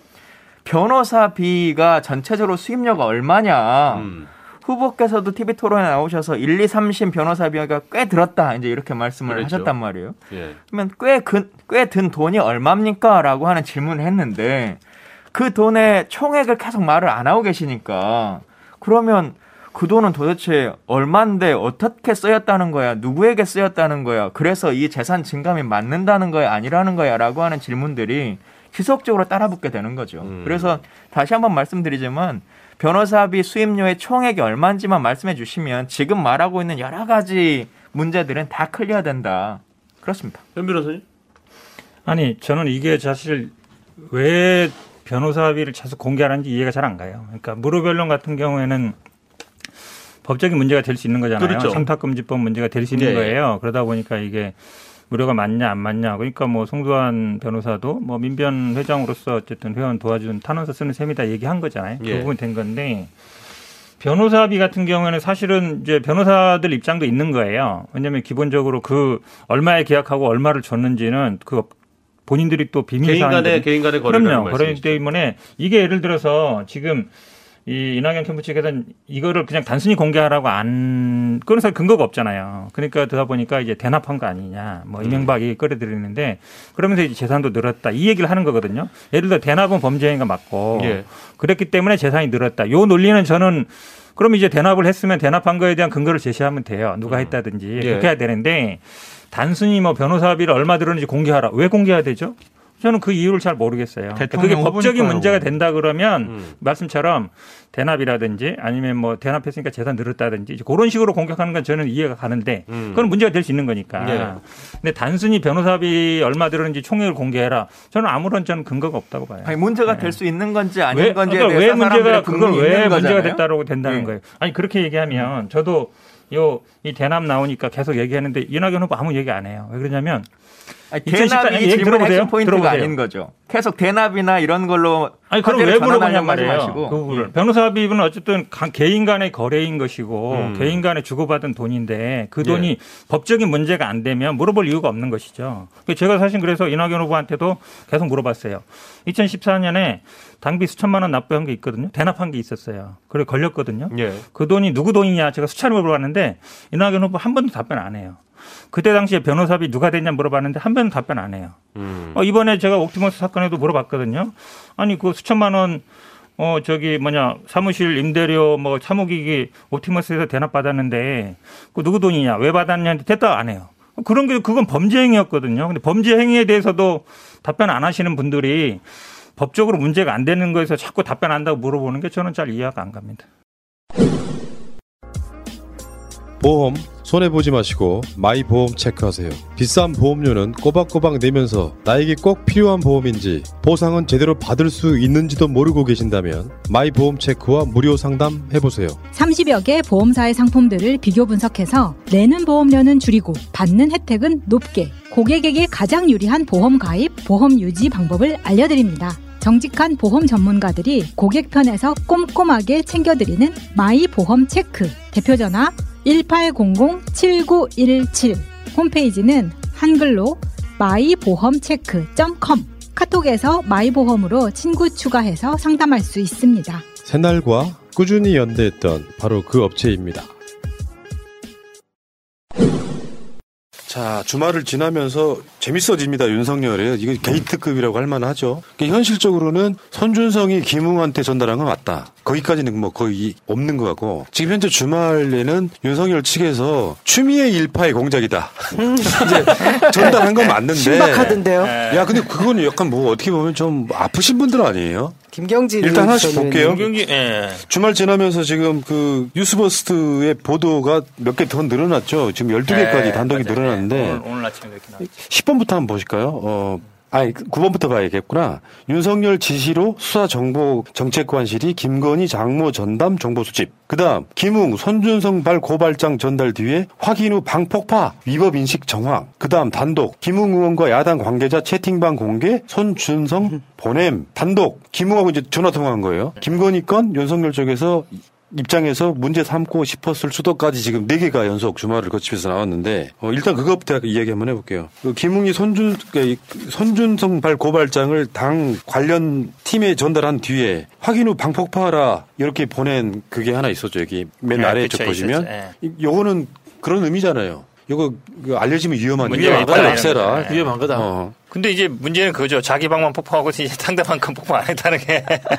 카톡이 그러잖아요. 카톡은. 근데 텔레그램은 상대방 것도 지우기가 있거든요. 지울 수 있어요. 지울 수 있잖아요. 그러니까 아, 저렇게 사실은 폭발하고 안 쓰고 그냥 본인이 그냥 지우면 되거든요. 그러니까 이게 체크 표시 누르냐 안 누르냐 차이잖아요. 저거는 두 가지인데 네. 첫 번째는 저 당시에 이제 김웅이 원외위원장이었기 때문에 네. 저거 아마 예측건데 국민의힘의 법률 지원당 뭐 네, 그 그걸 관련 방이 있을 거죠. 네, 그렇죠. 그 방을 폭파하라고 자시고 하라고 할 만큼의 자기 권위가 없는 거야. 첫 번째. 두 번째. 혹시 모를 상황에 대해서 자기는 정치적 위험성에 대해서만 경고가 하고 아, 그대로 또 남겨두는 하나의 이 뭐랍니까 이 자녀적인 머리를 굴려놓는 거다. 저는 이렇게 보여요. 왜냐하면은 김웅은 기본적으로 손준석하고는 가깝지만은 윤석열하고는 흐름이 다르거든요. 아, 그런 측면에서 그 당시에 또 윤석열을 믿을 수 없는 상황이었기 때문에 저는 그 두 가지가 같이 작동했을 거다. 제가 보기에는 아마 이게 지금 아시겠지만 보냄이라 찍히는 건 전달했을 때 보내는 거잖아요. 그러니까 손준성 검사가 김홍한테 보내고 김홍 의원이 이제 국민의힘 그, 그 당시에 미래통합당 실무자한테 보내니까 그 미래통합당 실무자 것을 이 기자가 본 거니까 당연히 보냄이라 나오는데 거기에 김홍 의원이 폭파하라고 한 거 보면 이제 김홍하고 실무자 사이에 그 방을 폭파시키려고 했던 건데 근데 이제 김홍 의원이 이 텔레그램을 제가 보기에 많이 안 써본 것 같아요. 쓰는 사람이면은 있어요.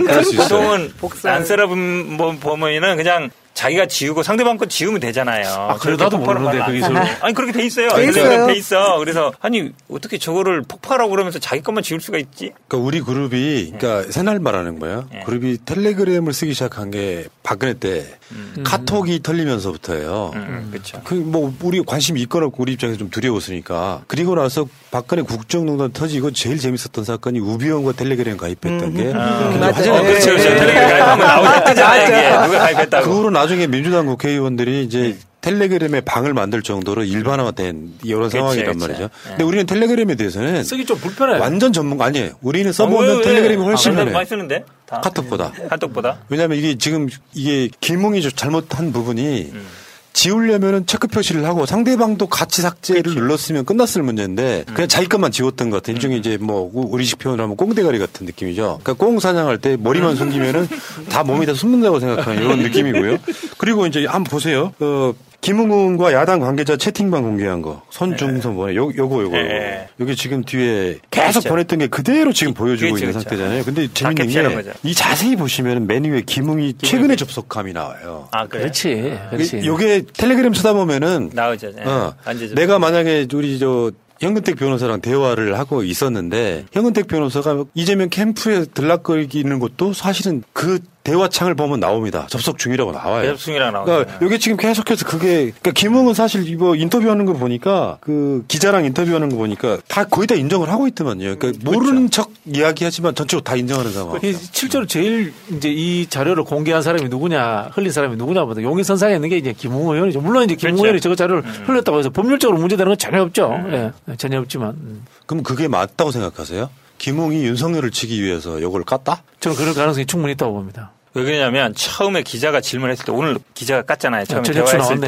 때 대화수 나왔을 때 오늘 이제 보니까 전혁수 저 MBC인가 어디 인터뷰하면서 보니까 처음에 대화를 했는데 전화를 했을 때 뭐 부인 안 했다는 거 부인 안 아니에요. 자기가 했다는 작성했다. 고 그러고 네. 그럼 뭔 소리냐 그거 나 모른다 아니면 뭐 나중에 전화 왔습니다 끊어버리거든요. 근데 구구 뭐 주저리 주저리 다 얘기했더라고 보니까 뭐 아니 검찰이 관여했을 수도 있고 뭐 이런 얘기 특히 이제 그 남겨요. 부인 얘기 나왔을 때 나는 모르는 부인- 상황에서 넘겼을 수도 있고. 그렇죠. 예. 부인 얘기 나왔을 때 뭐 그건 검찰이 뭐 저기 김건희 건 나왔을 때 뭐 검찰이 원하는 수도 있, 뭐 그럴 수도 있겠다는 얘기는 아, 검찰에서 보냈으니까 전했다는 얘기랑 같은 얘기잖아요. 본인이 전해준 걸 인정했으니까. 그렇지. 그러면 저거야말로 제가 보기 완전 100% 자백이죠. 그러니까 핵심은 이거죠. 이제 저쪽에서는 전달했다는 거에 대해서는 부정 못하는 것 같고요. 그러니까 네. 이게 뭐 조작할 수 있다. 내가 여기다가 예를 들면 현근택 전화번호를 김웅이라고 써서 조작할 수 있다. 이런 식의 쉴드가 첫 번째 하나 나왔었지만 이거 사실상 불가능해 보이고. 불가능하죠. 택도 없는 얘기죠. 두 번째는 이제 이 저쪽, 그러니까 추미애 일파의 공작에다 이렇게 하겠는데 지금 그 단적인 예를 하나 들어볼게요. 지금 전혁수 기자 단독, 그러니까 지금 그 뉴스버스의 기자 중에 전혁수가 그 미디어스라고 하는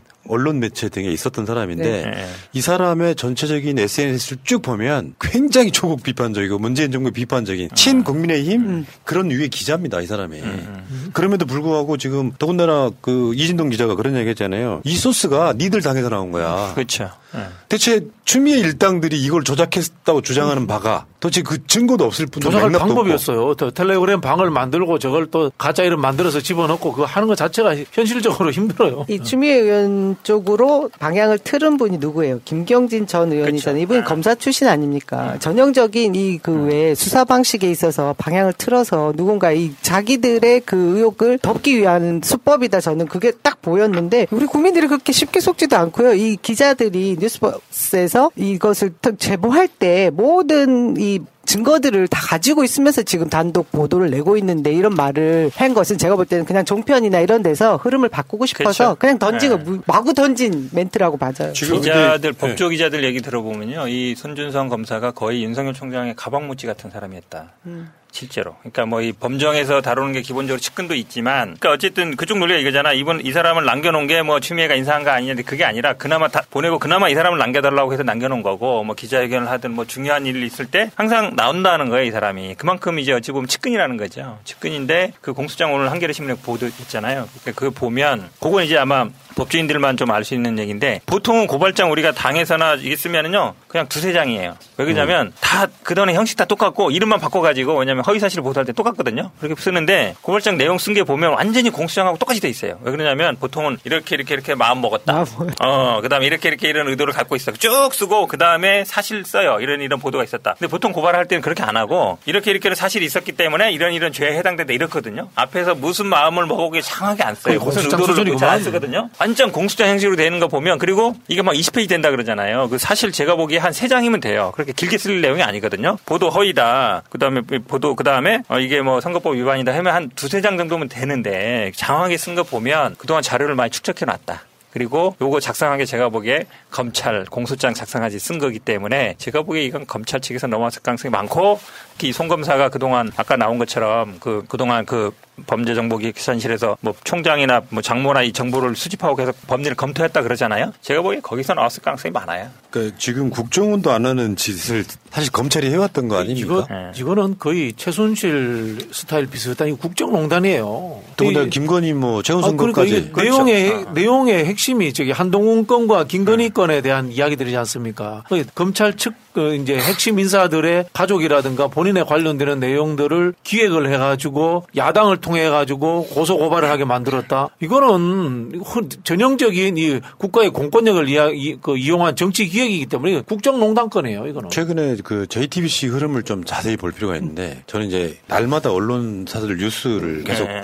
내보내는 사람이기 때문에 이제 팟캐스트 가면 중요한 그 있잖아요. 그쵸. 심지어 충청북도 세종 경선은 보도도 안 하더라고. 내가 깜짝 놀래가지고 그 야, 야, 그저 뭐 정홍원 사퇴했다가 말았던 건 꼭지가 첫 꼭지로 나가는데 민주당 경선은 결과물이 안 나올 정도. 근데 그때 그 전전날이 무슨 일이 있었냐면은 윤석열 측 단독이라고 하나 내면서 맞아요. 예. 어, 김건희 건이나 이런 것들에 대해서 이제 최은순, 김건희 등이 이걸 이제 고소하려고 하니까 윤석열이 막았다는 거예요. 어. 그러면 안 네. 된다고. 네. 근데 그 논리는 반대로 뒤집으면 윤석열이 직접 못하니까 가족이 직접 한 문제가 되니까 검찰 조직을 이용했구나라고 설명이 되는 뉴스인데 JTBC가 윤석열 측 주장만 일방적으로 단독 보도를 하더라고. 그러니까 이 날짜가 4월 3일인데 4월 2일 날 추미애 장관이 윤석열 한동훈에 대해서 감찰 지시를 내리잖아요. 감찰 지시를 내리는 게 작년 4월 2일이고 이 지금 이 문서가 들어있는 날짜가 4월 3일이고 딱 맞아 떨어지는 거죠. 하루 상간에 자기들이 이 추미애 장관으로부터서 이렇게 압박을 받으니까 이 뒤집기 프로그램을 작동한 것이 이제 이, 이, 네. 이 짓을 하게 된 거죠. 이 JTBC 중요한 부분 지적하셨는데요. 그러니까 어제 이 청주 결과도 중요하잖아요. 왜냐하면 처음에 뭐 대전도 중요하지만, 근데 이게 보도를 안 한 것도 되게 이상하고, 그죠? 다른 다 보도했거든요. 다른 데도 안 하고 여기만도 안 했으면 정상인데 KBS, SBS, MBC 다 했어요. 근데 JTBC만 그 보도가 없었고. 여당의 대선 경선이란 말이에요. 그렇죠. 어. 그 북한포 보도 안 했다는 것도 그렇고 지금 윤석열 총장 측 입장을 어찌 보면 단독으로 낸 것도 완전히 변명해 준 거거든요. 지금 뉴스버스 기사에 대해서 총장 오히려 말렸다. 나는 말렸다는 거라서 저는 오히려 이 김경진 의원이 정치 공작 이거보다 더 안 좋은 보도다. 왜냐하면 사실 일방적 주장이거든요.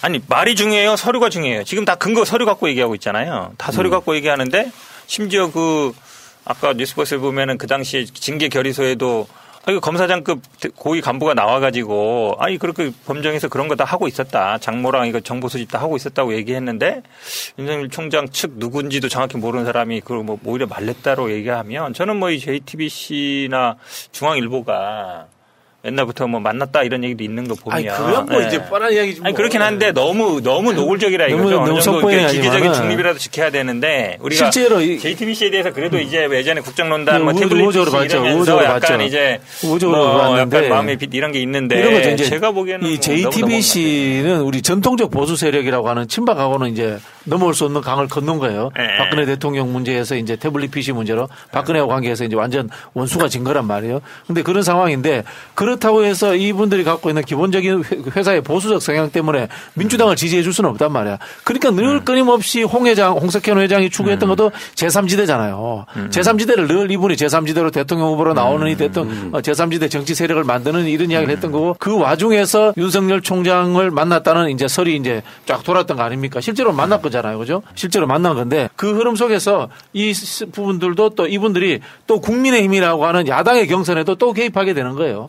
저는 뭐 그렇게 봐요. 제가 요거 네. 지금 우리 흘러가서 제가 하나만 진짜 정확하게 짚고 싶은데 JTBC에서 단독으로 윤석열 측 입장처럼 보여주면서 그 공언을 했던 한 가지의 실수가 그거잖아요. 윤 총장은 김건희나 장모에 대한 정보 수집을 하는 것을 말렸다고 한다. 이 사실은 윤석열이 직접 나와서 이런 것에 대해서 전혀 모른다고 했던 것과 완전 배치되는 얘기를 JTBC에서 해준 거예요. 그죠? 그러니 고발- 이것이 지금 걸 완전히 예, 그러니까 그 그게 기자들이 이제 그런 짓을 하는 거지. 예, 이제 그러면 말이 안 되는 거죠. 그러니까 윤석열을 검찰 조직을 전적으로 믿는다는 가정하에 윤석열 믿어도 될 만한 사람이야가 아니라 아 윤석열이 이중 플레이했구나 이런 식으로 말리긴 말리면서 오히려 검찰 통해 가지고 공- 당시 그 미래통합당한테 요걸 자료를 주면서 요거를 뒷거래를 했구나라고 보는 게 합리적인 의심이잖아요. 왜냐하면 직접 가족이 하게 되면 리스크가 커지니까 뭐 정당을 통해서 고발하게끔 만드는 그 과정까지 유추해 볼 수 있는 건데 윤석열은 말렸다라고 끝내버리면 그게 보도냐고요 그게. 이 사건이 일어난 개연성이 오히려 그 보도 때문에 더 굳어져 버렸어. 확신에 차지게 되죠. 그죠? 어. 그걸 확신범인데 제가 자, 볼때 대호 프로젝트의 주역이더라고요. 여, 여기 지금 이 문장 하나 지금 빨간색으로 표시된 거 있잖아요. 문장 한번 보여주세요. 국민의힘에는 청탁 고발장 전달에 개입했다고 알려진 당직자 사태설이 나돌기도 했다. 김 의원이 여기 김웅 말하는 거예요. 한 당직자에게 문건을 전달했고 해당 당직자가 당시 법률 지원단장인 정점식 의원에게 이를 전달했는데 청탁 고발 건이 불거지자 해당 인물이 당을 떠났다는 소- 소문이다. 김 의원의 애매한 해명과 함께 의심스러운 정황이 제시되며 청탁 고발장이 당에 전달된 것까지는 기정사실로 된 분위기다. 근데 이 흐름하고요. 지금 이준석하고 윤석열하고 만났지 않습니까? 오늘. 그래서 지금 뭐 당무감사. 근데 이준석 표현은 당무감사를 한계가 있기 때문에 검찰 수사가 빨리 이루어지면 좋겠다 이긴 한데 지금 국민의힘 쪽에서는 책임 회피하고 사실상 윤석열 보호 차원이 아니라 당이 책임질 건 없다 이쪽 분위기로 몰아가는 상황 아니에요? 그렇죠. 음. 예. 아. 또 문제 네, 왜냐하면 지금 다 나온 것처럼 어쨌든 전달된 건 맞잖아요. 그 당직자한테 전달되고 당직자가 뭐 정점석한테 법률단장한테 지원된 게 맞기 때문에 결국은 당에 전달된 건 맞거든요. 그러면 이거를 어떻게 뭐냐면 이거를 뭐 예를 들어서 당이 끌어안게 되면 윤석열하고 이제 같이 침몰할 염려가 있으니까 이준석 대표가 또 이 촉이 빠르거든요. 촉이 빠르니까 제가 보기에는 뭐 처음부터 그렇게 썩 마음에 들지도 않았을 것 같고 그럼 이거 네가 좀 알아서 해결해라. 그리고 김웅 의원이 좀 적극적으로 해명해라. 그러니까 기- 김경진 의원도 계속 하는 게 그거잖아요. 김웅이 좀 나서라는 얘기는 뭐 나서서 뭐 진실을 밝혀라 이런 것도 있지만 좀 적절하게 좀 막아줘라. 한마디로 얘기하면 이제 수사하면 키 포인트가 김웅 의원이거든요. 근데 김웅 의원이 그럼 좀 침묵을 지키거나 아니면 좀 그 수사 들어갔을 때 좀 뭐 잘 이렇게 해결해 주길 바랄 텐데 그게 제가 보기 쉽지 않아요. 김웅 의원도 아니면 자기가 다 뒤집어 써야 되거든요. 그러니까 지금 그 손혁수가 김웅하고 통화한 녹취록을 손혁수. 이렇게 쭉 보면은 어떤 느낌이냐면 김웅은 최대한 숨기려고는 해요. 그러니까 대화의 흐름 속에 그거를 아예 감추지를 못해요. 그러니까 전혀 기억이 없다 이런 게 아니라 기억하고 있는 것 같은데 그걸 한 50%만 인정하면서 빠져나가려고만 하는 상황이거든요. 그러니까 지금은 윤석열 측의 주장, 예를 들면 뭐 추미애 측이 정치 공작이다 이런 식은 전혀 안 먹힐 것 같고 일단은 저 미래통합당 현재 국민의힘한테 전달된 것까지 맞잖아요. 근데 핵심이 뭐냐? 손준성이 단독으로 했느냐, 윤석열 지시로 했느냐, 윤석열이 무기나 했느냐 이 정도일 거란 말이에요. 그거는 홍준표가 정확하게 이야기했지 않습니까? 암, 암묵적 동의를 해줬다라고. 그러니까 프레임이 잘 짜진 거예요. 예를 들면 그럴 수도 있다라는 프레임에서 서로 붙어버리면 안 되는데 이게 사실로 드러냈을 경우에 윤석열의 리스크가 엄청 커진 상황이거든요. 이 내용들을 보면요. 대부분 중요한 내용들은 그 한동훈 이야기지 않습니까? 아, 유시민 장관 문제, 그 다음에 저기 최강욱 의원 문제, 이 황희석 어, 최고위원 문제, 한동훈 이야기인데 거기에 김건희 씨 관련되는 도이치모터스 이야기가 별 죄가 없는 이야기다. 그게 왜 첨가됐겠냐 하는 거죠. 저는 그런 부분에서 당연히 윤석열 총장이 인지할 수밖에 없었을 것이다. 아, 그런 생각이 들고요. 저는 김웅 의원 문제에서 이렇게 느껴요. 김웅 의원은 검사예요. 검사인데 그 말하는 뉘앙스와 그거의 차이로서 어, 기자들의 이 그 뭐니까 법률적 구성을 모르겠어요. 저는 이거를 어 이준석 대표가 적당히 방어 논리처럼 하는 걸로 이야기하고 있지만은 김웅 의원과 이준석 대표가 저는 소통을 하면서 저는 기획된 측면이 저는 있을 거라고 저는 의심합니다. 이게 왜냐면요. 지, 지난번에 센데. 이거 이제 저하고 정봉주 의원하고 늘 같이 주장했던 네, 이제 플랜 B 이야기인데요. 플랜 B 이야기인데 지난번에 원희룡 후보와 통화할 때 에, 에, 저거 어, 저거 저거 저거죠. 저거 곧 나, 정리돼. 예, 그 흐름 속에서 저는 이 내용들을 저는 그, 어, 당 대표기 때문에 당연히 이 내용을 또 이 법률 지원단 쪽에 왔다면 알 수 있는 사람은 그 당시 황교안 대표와 현 대표인 이준석 대표입니다. 아, 그런 부분에 저는 인지하고 있었을 것이다라는 생각이 들고요. 여기에서 플랜 B라고 흔히 이야기하는 우리 오세훈이나 유승민 띄우기 아닙니까, 그죠? 아, 그런 부분들을 만들기 위해서 어, 당장 이 경선의 시작 이게 윤석열 후보가 당장 낙마하지는 않더라도 지지율이 떨어지고 윤석열 후보가 지지율이 계속 떨어질 시간을 번다는 측면에서 경선 열차를 출범시키는 것도 좀 늦추고 늦추고 하는 이런 측면에서 저는 기획의 의도도 분명히 존재할 거다. 그러면은 이렇게 그 의심합니다. 저는. 이거는 저 유승민 측에서 흘리고 이준석 그 아버지 거는 윤석열 측에서 흘리는 건가? 그렇게 되나? 이준석 아버지 거는 사실 약하지.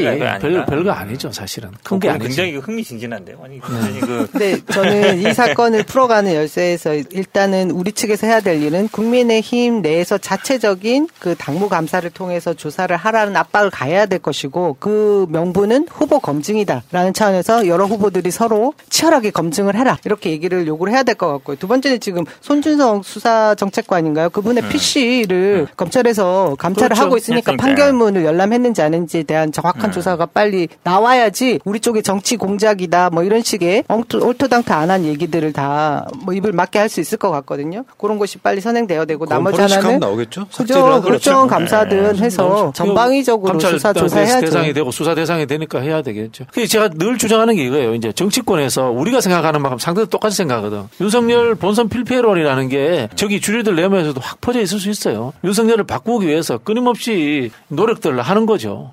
저는 그런 선상에서 이게 보여집니다. 음. 근데 이제 문제는 이게 공교롭게도 어, 윤석열이 이제 정치권에 나와서 몇 달 동안 막 망한 건 일삼고 하면서 경쟁력이 떨어진 상태에서 이런 대형 게이트가 하나 터졌잖아요. 그러니까 지금 현재로서는 국민의힘 내부의 검증이 가장 급선무가 됐죠. 왜냐하면 이게 경쟁하는 차원에서 민주당이 공격하는 건 두 번째 문제고 네. 홍준표나 유승민 같은 사람들이 여기 이제 그 장성민 같은 경우는 제일 세게 얘기하더만요. 그러니까 윤석열 때문에 우리 당 망할 수 있다. 뭐 이런 식까지 이야기를 하는데 실제로 그러면서 지지율이 심상치가 않은 게요.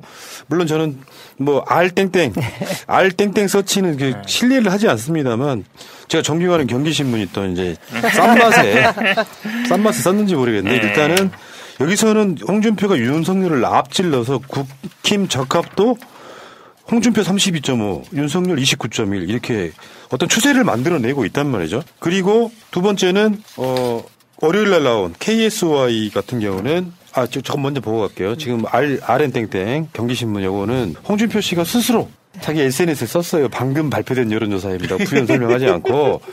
어, 보, 대선 후보 적합도에서 지금 윤석열이 홍준표한테 졌다. 요거 하나 하고, 요거는 이제 주말에 나온 것이고, KSY 월요일 날 나온 거에서는 홍준표가 이낙연 후보를 제치고 3위에 올랐다. 그러면서 지금 표를 보시면 알겠지만, 이 이낙연 11.7, 홍준표 13.6이고요. 어, 그리고 본보수 후보 적합도를 보면 윤석열하고 홍준표하고가 2% 차이밖에 안 나는.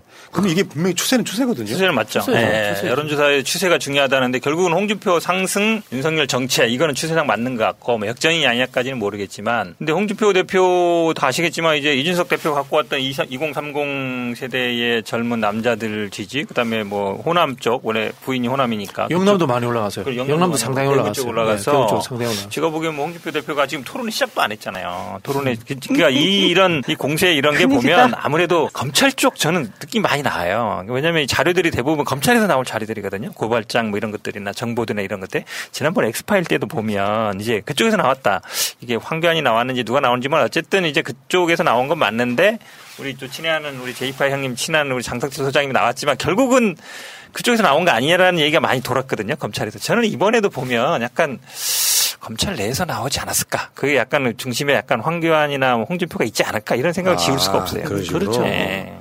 뭐 잘못 들으시면 그게 추미애 후보의 뭐 아니, 전혀 관계없죠. 그런 게 자체 경쟁이기 때문에. 본인들 스스로 나오는 건데 그쪽이 루트가 저는 많다고 봐요. 그러니까 내부형이라는 거죠, 내부형. 그렇죠. 어, 내부형이고 검찰 쪽 이건 저는 추측인데 물어보는 답변을 잘안 해주더라고 물어보는데 어쨌든 그럴 가능성이 많아요. 저도 그렇게 보죠. 예. 그, 그 사실 자체가. 제가 자꾸 이제 플랜 B 말씀을 드릴 수밖에 없는 거예요. 이런 거예요. 플랜 B라는 게 원래는 유승민, 오세훈 띄우기인데 그게안 되오면은 홍준표가 차라리 나을 수도 있는 거예요. 우리 이렇게 생각합니다. 신마적과 구마적이 있었단 말이에요. 악행을 같이 저질렀어.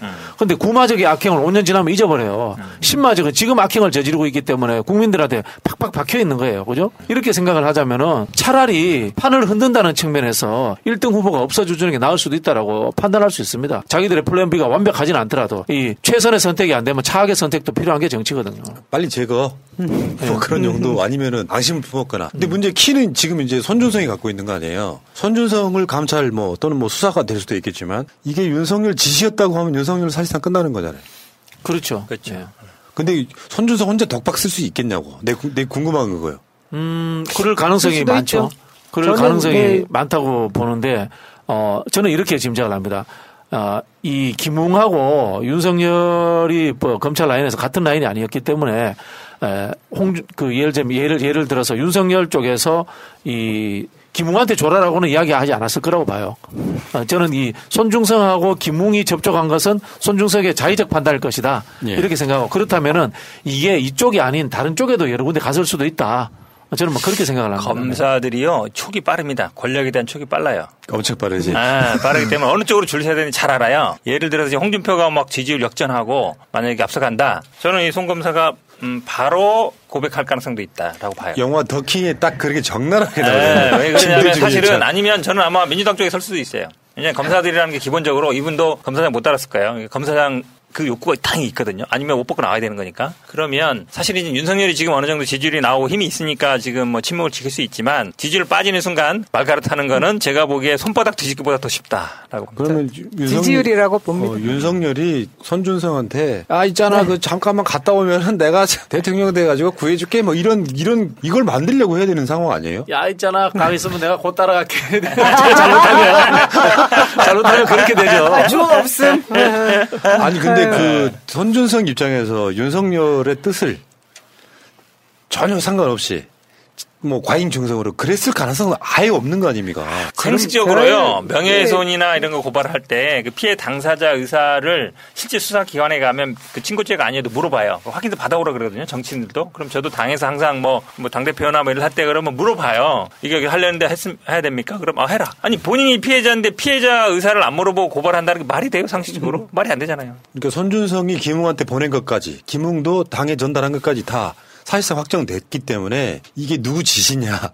손준성이 자발적으로 했을 가능성은 없으면 이걸 이제 진실을 막 논박하는 상태에서 대선 국민이 흘러갈 거고 대체적으로 보면은 국민들 입장에서 이게 뭐 윤석열이 시킨 거네 하면 지지율은 더 떨어질 것이고 그거를 더 가속화시키는 게 홍준표나 유승민 등 또는 막 국민의 힘일 가능성이 높아서 지금 내가 보기에 윤석열은 지금 그러니까 이게 하루 종일 밥맛도 없고요 일도 손에 안 잡히고요 아무튼 제가 봤을 때 그 있잖아요 그 짜증 내는 거 성질 내는 거 보셨죠? 아, 아니 아, 증거 있으면. 대봐라. 아니 그게 증거 지금 뭐야? 나 웃긴 게 증거 성질 있으면 대봐라. 성질 나오는 거죠. 예. 그 칼자루는 또다시 이준석 대표한테 간 거죠. 그렇죠. 이준석 대표한테 간 거고 제 저는 제가 이준석 대표라면은 이대로 그냥 스무스하게 지느니 어 결단을 해서 판을 한번 깨야 되는 상황에 오지 않았나 그런 생각이 듭니다. 그럼 예측 한번 해볼게요. 네. 이세 명의 선수한테 음. 예측 한번 해볼게요. 윤석열 어떻게 될 것 같습니까? 지금 이 상황에서. 쉽게 안 죽죠. 지지율은 이제 폭락하죠. 폭락하죠. 그럼 그러면 본선 간다 못 간다? 그거부터 본선. 못 가죠. 못 간다. 저는 못 간다. 저는 늘 이야기했지 않습니까? 탄산음료 시리즈다. JIP 말이 항상 맞기 때문에 본선 못 간다. 저도 오늘 줄 서겠습니다. 아, 우리는 진짜? 이 본선 못 간다. 아, 탄산음료 시리즈 간다. 네. 근데 아마 끝까지 가긴 갈 거예요. 왜냐면 거기에 정말 많은. 의원들이 붙어 있고 그분들이 다 아마 후보가 이렇게 하더라도 본인들이 살아야 되니까 그렇죠. 끝까지 갈 거예요. 거기 사실은 뭐 거의 뭐 태반이 다 글로 가 있거든요. 그분들이 자기들이 살아야 되거든요. 근데 지금 드러난 거 뉴스포스 보도는 빙산의 일각일 거 아닙니까? 그렇겠죠. 조국 장관 내 그 보도할 때 새벽에 쏟아지던 단독들은 다 검찰이 준 거잖아요. 맥락은 똑같은 거예요. 그때 그 자유한국당 이 조국 장관대 고발한 건도 엄청 많더만요. 그 중에 검찰 발이 있을 가능성이 있잖아요. 이번 사건은 그게 미수로 드러남으로써 아 그런 사건들 속에 검찰이 그걸 사주가 아니고 청부예요. 청부입니다. 용어는 좀 정확히 쓸 필요가 있어요. 청부. 청부 고발입니다. 청부를 했었구나. 그 중에 미수된 건이 드러났구나. 근데 그 미수된 건이 드러남으로써 그간의 그 청부 건들이 검찰 발일 가능성이 높아진 그 맥락으로 봐야 되는 게 맞잖아요. 그렇죠. 저도 이제 정치권 생활을 해보면 이런 것 같아요. 정치권의 최고의 기획은 천심 민심을 따르는 거예요. 민심을 따르는 건데 이 분화방 같은 사람들은 어, 늘 그런 어 자기 아이디어를 내서 정치 기획을 하는 사람들이 존재합니다. 우리 우리 내부에도 분명히 존재합니다. 우리 내부에도 분명히 존재하고 있고요. 저는 이게 밝혀지면 우리 내부에도 어 그런 흐름들이 저는 밝혀질 수도 있다고 봅니다. 그런 우려를 나타내고요. 어, 지금 국민의힘에 나타나는 저 윤석열과의 모습은 분명히 그 기획 집단들 간의 충돌이다. 저는 그렇게 보여집니다. 그럼 우리는 거기서 죽이기만 하면 되는 거네. 그렇죠. 계속 주장하면서 실체적 진실에 가깝게 갈 수 있도록 지금 사면초가인 해야지. 게요. 일단은 윤석열 자체가 홍준표 같은 국민의힘 내부 다음에 공수처 수사 들어갔죠.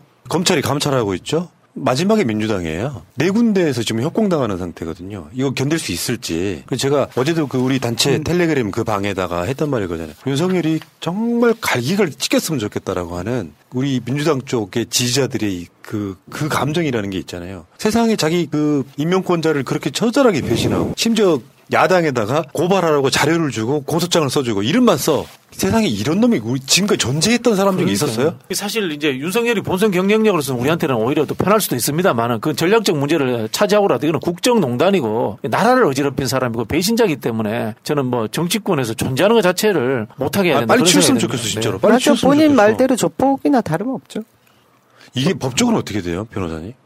여러 개 걸리죠. 지금 왜냐하면 뭐 대인순이 뭐 판결을 받다 개인 정보뿐만 아니라요. 이게 뭐 직권남용도 될 수 있고요. 그 다음에 판결문 공개가 뭐 비밀 그 유- 비밀 누설도 될 수 있고 제가 보기에는 근데 단순히 그런 문제도 있지만 이게 모든 분이 말씀하는 것처럼 어떻게 검사가 검찰의 사유예요. 어, 검사가 어떻게 검사를 사주해서 고발하게 할 수 있냐. 더구나 당을 동원해서 가장 중요한 부분이 부인이 들어있다는 거예요. 부인이- 가정 문제까지. 그렇죠. 가족 문제. 그다음에 뭐 한동훈 검사도 마찬가지로 어찌 보면 그 세 사람이 이거를 뭐 동의 안 하고 부인까지 고발한다는 거 상식적이지 않고 더구나 이거를 선거랑 연결시켰단 말이죠. 선거 직전이에요. 그리고 그거를 선거법하고 연결시키면서 이 의도 자체가 본인 뭐 우리 여당을 당선시키고 야당을 안 되게 할 거다라는 선거법하고 연결시킨 거 보면 이 당시에 벌써 정치적인 목적이 있는 거예요. 이 고발하는 것 자체에. 왜냐하면 그때 고발하면 아시겠지만 고발했다 이러면 그게 언론에 막 나오고 이러잖아요. 그럼 정치적 목적을 이루는 거거든요. 그래서 저는 이 공직선거법을 끌고 들어간 거. 그러니까 어, 이, 우리, 뭐, 저기, 저, 이런, 우리 당이나 열린민주당 그 사람들 당선시키기 목적으로 검은 유착을 터트리고 이, 이 부인의 이 주가 조작을 터트렸다고 생각하는 것 자체가, 어, 제가 보기엔 상상이 잘 안 가요. 그렇게 생각하는 사람이 누가 있겠어요? 국민의힘도 사람들도 그렇게 생각 안 할 것 같은데. 그런 사람이 공정 이야기해요. 그러니까요. 자기 가족에 대해서는 조국 장관님만 뭐 공정 어쩌고 지금도 지금 선거 캐치프레이즈가 공정이잖아요, 윤석열이. 윤석열을 만약에 제대로 단죄를 하면 징역 10년 이상 나오겠죠. 뭐 제가 보기엔 뭐몇 년인지. 모르겠지만 아무튼 뭐 같이 따라갈 근데 아마 손준성 검사 빠지려고 할 것 같은데 같이 어. 가려고 하겠어요. 나는 빠지겠다 하겠죠. 자기는 어, 위에서 시켰다. 그래서 시켜서 그냥 한 거다. 전해준 것 뿐이다. 아니면 딴 사람이 쓰니까 나는 그냥 전해줬다. 이렇게만 얘기하면 본인 빠져나가니까 제가 보기에 아마 그날이 먹고 돌지 않을까. 그러면 결국에는 한동훈과 윤석열 쪽으로 향할 수밖에 없는 거잖아요. 수사. 한동훈도 이제 자는 어, 나는 그냥 물어보니까 오케이 했다 이러겠죠. 그럼 결국 이제 그 당시에 총자를 칼자를 잡고 사람을 장관님이. 검찰 쪽 이야기를 들어보면 한동훈이 김건희 씨와 굉장히 자주 통화했다 뭐 이런 그러니까 내용들이 그렇죠, 그렇죠. 예. 그 통화의 내용들이 그런 게 만약에 나온다면은 그 와중에 한동훈 지금 검사장은 그, 그 사람은 그 얘기를 했죠. 추 장관에 대해서 자기 명예훼손을 했다라는 식으로 언론에다가 크게 얘기를 하는데 이분은 저는 왜 빨리 휴대폰 비밀번호 안 풀고 가만히 있는지 빨리 풀어. 씨라고 하죠. 네. 건방진 새끼 진짜. 아이씨.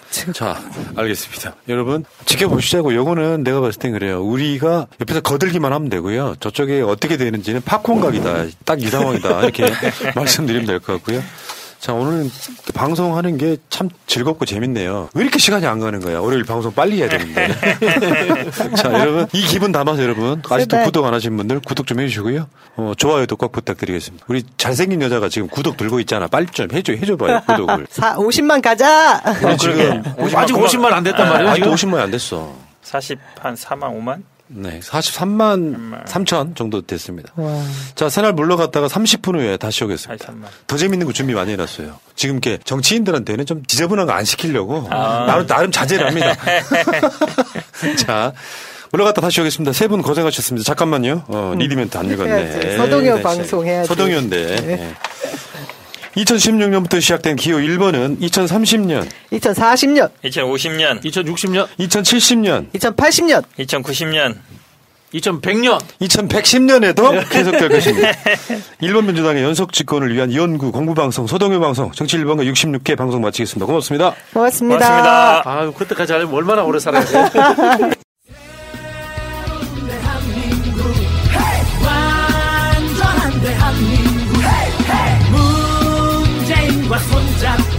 다시 하는 우리 대한민국 끊지 마세요.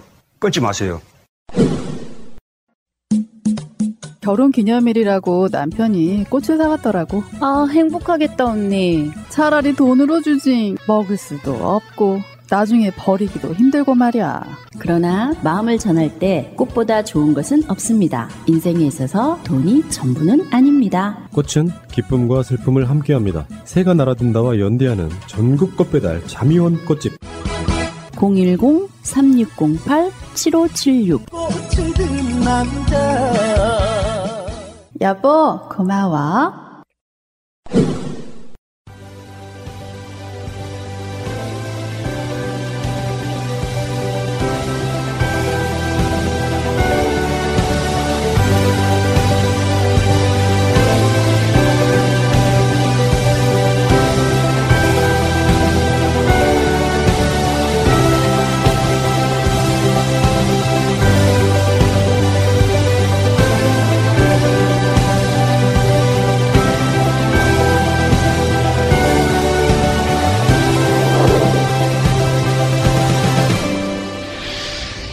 최근에 보면 그 야당의 네. 이제 후보들 가운데 홍준표 대표가 이재명 후보를 공격하기 시작하더라고요.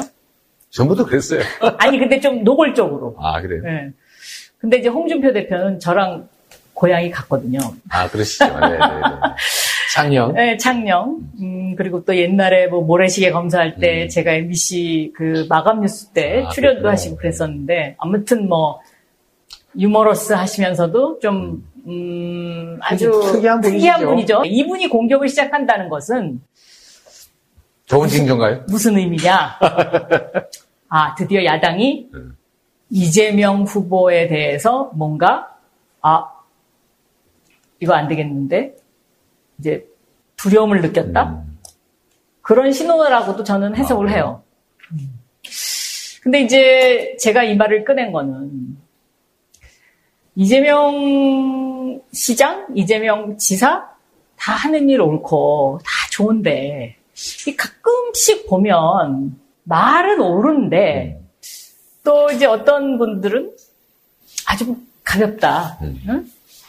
진중 더 진중했으면 좋겠다. 이제 이런 비판들을 하시는데 어떻게 생각하세요? 다 맞는 지적이죠. 네. 그럼 그렇게 고치실 생각이 있으신 거예요? 음, 균형을 맞춰야 되겠죠. 음, 그, 네. 그걸 고쳐버리면은 이재명이 아닐 테고요. 어, 이재명의 장, 장점, 특, 뭐 특기? 음, 개성이라고 할 수 있겠네요. 어, 그거는 그 현장성, 또 대중의 언어, 대중의 감성, 뭐 이런 것들인 것 같아요. 예, 저는 정치적 언어를 정말 싫어하거든요. 아까 정치 지도자라는 말도 싫어하지만, 네. 예, 다양한 해석이 가능한 회피용의 언어, 이걸 정말 싫어하거든요. 음, 직설적이 네, 네, 네. 해석이 필요하지 않은 언어를 쓰려고 노력하는 게 있어요. 그게 사실은 불편할 수 있죠. 그런 게. 네, 그게 이제 지금까지는 유용했는데 이제는 이제 역할이 또 바뀌기 때문에 계속 또 고수할 수는 없는 일이고요.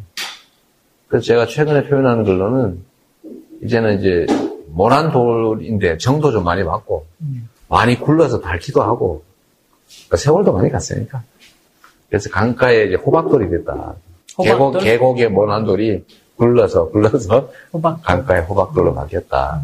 라고 이제 표현하고 싶은데 어, 그런 점들은 보완하고 수정해야 되는데 본질은 잃지 않으려고 노력합니다. 근데 지적은 일리가 있어요. 그럼 이재명은 직선이다. 음. 맞습니까? 직선이 맞죠. 맞는데 이제는 좀 유연한 곡선을 좀 음. 부과해 보려고 노력합니다. 맞습니다. 제가 그 말씀을 드리려고 이 질문을 드린 건데. 직선만이 옳은 건 아닌 걸 알게 됐어요. 그렇죠. 네. 그 도종환 어, 시인 지금 뭐 문광부 저 장관도 네, 하시고 지금 이제 의원이시죠. 그 도종환 의원님이 저한테 어떤 선물을 주셨냐면 부드러운 직선이 되라. 아, 좋네요. 제가 직선이라는 거예요. 음. 그런데 그러시죠. 그러니까 포프죠. 요새는 안 하시잖아. 요새 안 합니다. 요새는 그 소문이 안 들리더라고요. 부드러운 직선. 저 이거 참 네, 좋은. 좋은 말씀이신 것 같아요. 근데 거기서 더 이제 그 제가 거기서 깨달은 건 뭐냐면 이제 도종환 의원님한테 그 부드러운 직선이라는 그 이제 그 말씀을 들고 직선이 짧게 짧게 짧게 모여서 곡선을 만든다는 거예요. 그렇게 가면 좋겠다. 그러니까 직선이 짧게 짧게 의미 있는 표현. 의미 있죠. 의미 있는 편이죠. 어. 기와장 얹듯이 이해가. 지붕. 네? 맞는 말 같아요. 그쵸? 네.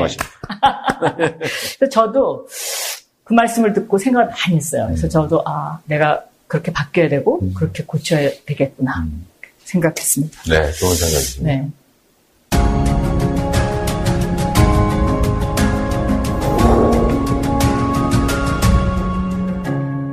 또 이재명 어, 지사, 이재명 후보 하면 생각나는 게 기본소득, 기본주택 뭐 이런 겁니다. 네. 어, 저는 음, 우리가 준비해야 되는 것이고 또 미래에 필요한 것이다. 아, 라는 데 동의합니다. 그런데 이제 민주당 의원들 중에 좀 이제 상당수가 아 이거 기본소득 이거 안 돼. 예? 이제 반대하시잖아요. 저는 그 반대하는 것도 이해가 돼요. 뭐 저도 이해해요. 아 그러세요? 그럼요. 어. 왜냐하면 이제 저는 기본소득에 대해서 이렇게 생각하고 있어요. 그러니까는 그 나라에서 생산하는 생산보다 인구수가 줄었을 때 이때는 기본소득을 줘야 된다. 지금 하기에는 조금 이르지 않나. 그러나 우리가 준비는 필요하다. 이게 제가 갖고 있는 생각입니다. 제가 딱 그 정도까지 하고 있는 게아 그렇습니까? 우리가 아, 정말로요? 보편적으로 필요한 만큼을 도입하자는 게 아니고 준비하자. 음. 도입을 준비하자. 네, 체감할 수준의 소액으로 하는 거죠. 지금 완, 완전하게 할 수 없습니다. 그러니까 이제 가장 문제가 예산 문제이지 네. 않습니까? 그래서 이제 제가 지난번에 서울시장 선거 나갔을 때는 어, 출발 자산이라는 개념을 얘기를 했었죠. 그러니까, 네. 그러니까 소위 이제 말하면 기본 자산. 기본 자산. 네, 그러니까 네. 기본 자산을 어, 무이자로 대출을 음. 해드리고 성공하면 나중에 다시 원금만 갚는 이제 이렇게 되면 예산 문제가 해결되니까 그렇죠. 저는 뭐 네. 그렇게 생각을 했었는데 자산과 금융의 중간 형태. 그렇습니다. 아주 네. 네, 네, 네. 그래서 저는 그 후보님이 음, 기본소득, 기본주택 이거 밀고 가시는 건 좋지만 그런 반대 의견도 좀 수렴을 해서 어느 정도 조금 수정된 기본소득, 기본주택 이렇게 가져가는 것도 어떨까 하는 생각을 해봤습니다. 그것도 방법이죠. 어, 근데 기본 주택은 사실 장기 공공 임대주택의 약간 다른 형태에 불과해서 그럼 특별한 기본자 붙일 건 아닌데 어, 다만 이제 브랜드 때문에 네, 측면이 네. 네. 대통령께서 말씀하신 평생 주택하고 똑같죠. 뭐. 그렇습니다. 약간의 자격 차이 정도. 근데 기본 소득 문제는 어, 어차피 사회적인 논의 또 사회적 합의가 필요해요. 어, 마치 그 산업혁명 직후에 자본주의 체제 자체가 그야말로 신, 자유주의죠. 자유주의, 완전 자유주의가 한계에 다다를 때 그걸 보완하기 위해서 나온 게 복지 시스템인데 그때 복지 시스템 한다는 게 다 미쳤다고 그랬잖아요. 그렇죠. 쉽지 않죠. 그렇죠. 어, 한참 걸렸거든요. 네, 네.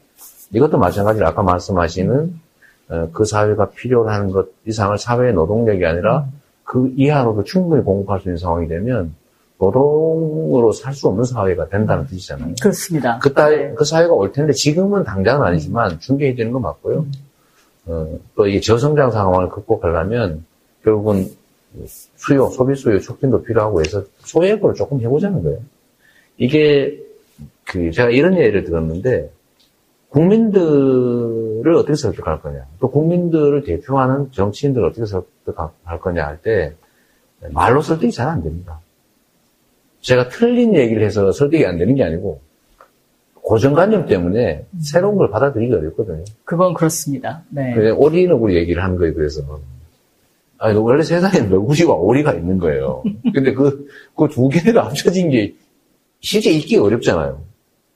근데 그렇죠. 잘안 믿죠. 그건. 네. 설명해도 잘 안 믿어요. 실제로 해봐야 됩니다. 보여줘야 돼. 맞아. 보여주면은 네, 네. 그래도 믿을까 말까요. 맞아요. 시간이 조금 걸리고. 봤다고 해도 잘 안 믿어요. 그래서 아, 그 과정을 거치자. 음. 단계적으로 순차적으로 음, 사회적 합의를 끌어내고 동의받는 것도 그게 순식간에 쉽게 할 수 있는 일은 아닙니다. 그래서 재정이 부담이 안 되는 정도 선에서 어, 또 재정을 만들어 가면서 하자. 그 중에 하나가 이런 거죠. 뭐 우리가 조세를 부과를 해야 되는데 사회적 필요에 의해서 세원이 재원이 필요해서가 아니고 어떤 정책 목표를 위해서 조세를 부과해야 되는데 저항 때문에 못한다. 그럴 경우에 저항을 최소화하는 방법이 있죠. 재원 때문에 하는 게 아니니까. 세금은 부과하되 재원을 국민에게 똑같이 공평하게 배분해주면 저항 강도가 확 떨어지죠. 음. 그 대표적인 게 탄소세예요. 음. 탄소세 부과해야. 되잖아요. 예, 부과를 안. 하면 지금 그, 저, 저, 탄소 제로 사회를 재개할 수가 없어요. 힘들, 힘듭니다. 반드시 탄소세를 부과해야 됩니다. 해야 되는데 저항이 있잖아요. 물가 오르고 화나잖아요. 그래서 견디고 싶거든요. 수술을 거부하는 환자처럼. 그래서 그럴 때는 전부 똑같이 나눠, 조로 그냥 다 나눠주는 게 그 기본 소득이죠. 뭐 예를 들면 그런 방법. 토지세. 지금 우리 부동산 투기 막으려면 보유세 올려야 되잖아요. 그렇죠. 올리면 저항 때문에 못 올리잖아요. 대신에 다 보유세를 거둔 다음에 그거 다 돌려, 돌려드리겠습니다. 음. 라고 하면 저항이 확 줄어들죠. 그러니까 일종의 이제 미국에 세금을 쭉 내고 내가 이제 리타이어 한 다음에 그 내가 낸 세금에 대해서 돌려받는 만큼 네. 돌려받는. 그런 개념으로 지금 이것을 하시겠다 이제 이런 뭐 거죠. 그런 측면도 조금 있죠. 조금 있고 저는 이제 여러 가지 복합적으로 그 소득 불균형이 너무 심하다. 음. 어떤 형태로든지 조세로 그 재분배를 좀 강화해야 된다. 복지도 늘려야 된다. 조세 부담률도 올려야 된다. 이게 당위예요. 이거를 해결할 수 있는 수단은 여러 가지가 있겠지만 그 중에 제일 효율적인 수단이 저는 이게 기본소득이라고 보는 거죠. 사람들이 잘 동의 안 하지만. 제가 조금 동의가 됩니다. 설명을? 설명을 들으니까. 아, 네. 네, 네, 네, 네. 이렇게 해서 조금 음. 조금씩 또, 예, 또 설득하고. 점진적으로 동의하고. 이제 바꿔 가시겠다. 네, 옛날 같으면 제가 우격 다짐으로 했을 텐데. 많이 변하셨어요? 맞아요. 네. 그게 더 빠르다는 걸 알게 됐죠. 네. 현실적이고. 네. 세상 일이 마음대로 안 된다. 근데 저는 이제 그 기본 주택은 조금 생각이 달라요. 음, 왜냐면 우리나라 국민들이요. 내 집 갖는 것, 그 꿈이 굉장히 강하다고 생각하거든요. 맞아요. 네. 그래서 이제 저는 그렇게 어떤 임대주택 쪽으로 너무 비중을 두는 것보다는 하긴 해야 되지만, 어, 차라리 정부가 어, 토지를 무상으로 제공하고 이제 아파트 건축비만 받는 반값 아파트 이제 그 개념으로 좀 가야 되지 않냐. 근데 그 반값 아파트는 평생 딱 한 번만 받을 수 있게. 그, 이제 기본주택, 그러니까 장기 공공임대, 그러니까 고품질 장기 공공임대 주택인데, 네. 이거를 늘리는 거를 제가 기본주택이라고 이름을 붙인 것이고, 이제 중산층도, 그러니까 영세 서민만 할 수 있잖아요, 지금은요. 네. 중산층도 선택할 수 있게 해주자. 음. 라고 하는데, 이게 예를 들면 내 집 마련의 꿈을 없애, 그, 없애거나 줄이는 게 아니고요. 더 용이하게 내 집 마련을 하게 해주려고 하는 겁니다. 무슨 말이냐면, 어, 지금 우리나라가 공공임대 비중이 너무 작은 게 시장 안, 시장의 안정성을 저해하고 있는 거예요. 너무 시장화돼 버린 거죠. 사람들이 피할 길이 없어요. 무조건 시장에서 집을 사든지 임차를 해야 됩니다. 지금은 좀 그렇죠. 네. 무조건. 왜냐하면 네. 영세 서민은 아니 자격이 없어요. 네, 네. 그 5%도 안 되니까. 음. 4.7%? 네. 이거를 저는 이제 일단 10% 정도까지는 올리자. 시장 전체를 임대로 바꾸자는 게 아니고 안전판을 만드는 거예요. 어, 누군가는 네, 시장 참여자의 5% 정도는 굳이 시장에서 집을 사지 않고 굳이 시장에서 임차하지 않고도 공공 영역에서 저렴하게 구할 수 있는 기회를 주면 시장이 안정화되죠. 근데 이제 그게 이제 그 오스트리아 같은 경우에 이제 그걸 잘 하잖아요. 근데 전체 한 20% 되지 않습니까? 네. 네. 만 40% 된데도 대개 한 10%좀 넘는 수준이라고 해요. 저희도 제 목표는 한 10% 정도. 10%. 네. 음. 그러니까 한 100만 가구 정도 하면 좀 넘기면 10% 정도 도달하거든요. 우리가 2,300만 가구니까 네. 한 150만 가구 정도 추가 네. 정도 하면. 음. 근데 지금 당장은 많아 보이는데 전체 주택 물량에 비하면 얼마 안 되죠. 그리고 이제 또 기업하시는 분들이 좋아하시는 분도 있어요. 그런데 아, 이 노동자 출신 그렇죠. 대통령 친노동 반기업. 이렇게 보면 그거 우려하시는 분들이 많으시더라고. 그거는 기후, 기후예요. 어, 우리는 이제 보통 이제 이분법에 익숙해가지고, 친노동, 그럼 반기업 이렇게 생각해요. 근데 저는 그렇게 생각 안 하거든요. 어, 저는 친노동, 친기업이에요. 저는 그거 알고 있어요. 그러니까는 굉장히 그 부분에 있어서 유연하시고 합리적이라는 걸 알고 있는데 기업하시는 분들은 약간 좀 아, 두려워하시는 분들이 있어요. 경험하지 못한 분들은 그러고, 제가 그 매경에서 조사한 거 있는데요. 중소기업 임원 오시면, 대기업 임원 오시면 투표를 했어요. 저번 광역선거 끝난 직후에. 가장 친기업적인 광역단체장, 누가 1등 했을 것 같아요? 제가 압도적으로 1등 했어요. 37표인가 받아서. 다른 데는 뭐, 몇, 열몇 표 이렇게. 그, 실제로 왜 그러냐면, 제가 성남시장을 8년 하면서 보여준 것 때문에 그러죠. 음. 어, 저는 고- 특혜 뭐 이런 소리 들어도 그 전혀 신경 안 쓰고 할 일 다 하거든요. 용도 변경 뭐 해서 기업 유치하고. 또 시유지 싸게 장기 임대해서 기업 유치하고. 어, 그러면 저는, 저를 공격하잖아요. 특혜를 줬으니까 뭔가 혜택을 받았겠지. 부정거래 했겠지. 그 중에 하나가 지금 최근에 FC, 성남 FC에 뭘 했느냐 하는 거예요. 뭐, 뭐, 뭐, 고발하고, 그거 뭐. 고발하죠. 예. 뭐 해라. 내가 그럴 줄 알았어요. 그때 특혜 줬다고 욕할 줄 알았거든요. 아, 특혜 혜택을 안 주면 기업이 들어올 이유가 없지 않습니까? 기업도 혜택이 되고 지역 경제에도 도움이 되고 재정에도 도움이 되면 모두가 행복하면 해야 되는 일이지. 근데 의심받을까 봐 안 하잖아요. 저는 거 과감하게 해요. 그래서 기업인들, 고위, 그러니까 임원급들은 저를 아는 사람들은 되게 우호적이고요. 저는 기업에 대해서는, 음, 기본적으로 일자리는 기업이 만드는 거고, 자본주의 시스템의 중심은 기업이고, 정부의 역할은 기업의 자유롭고 창의로운 활동이, 창의적인 활동이 가능하게 해주는 것이다. 혁신이 가능하도록 보장하는 게 기업, 정부 역할이라고 보거든요. 그래서 규제 문제도 마찬가지로 경쟁을 제한하는 규제는 철저하게 많이 풀고 경쟁을 강화하는 규제는 늘려야죠. 그렇습니다. 네. 그 규제 완화 일방적으로 하면, 일- 하면 안 돼요. 그거는. 그건 모든- 강자들의 놀이터를 만들기 때문에. 맞습니다. 네.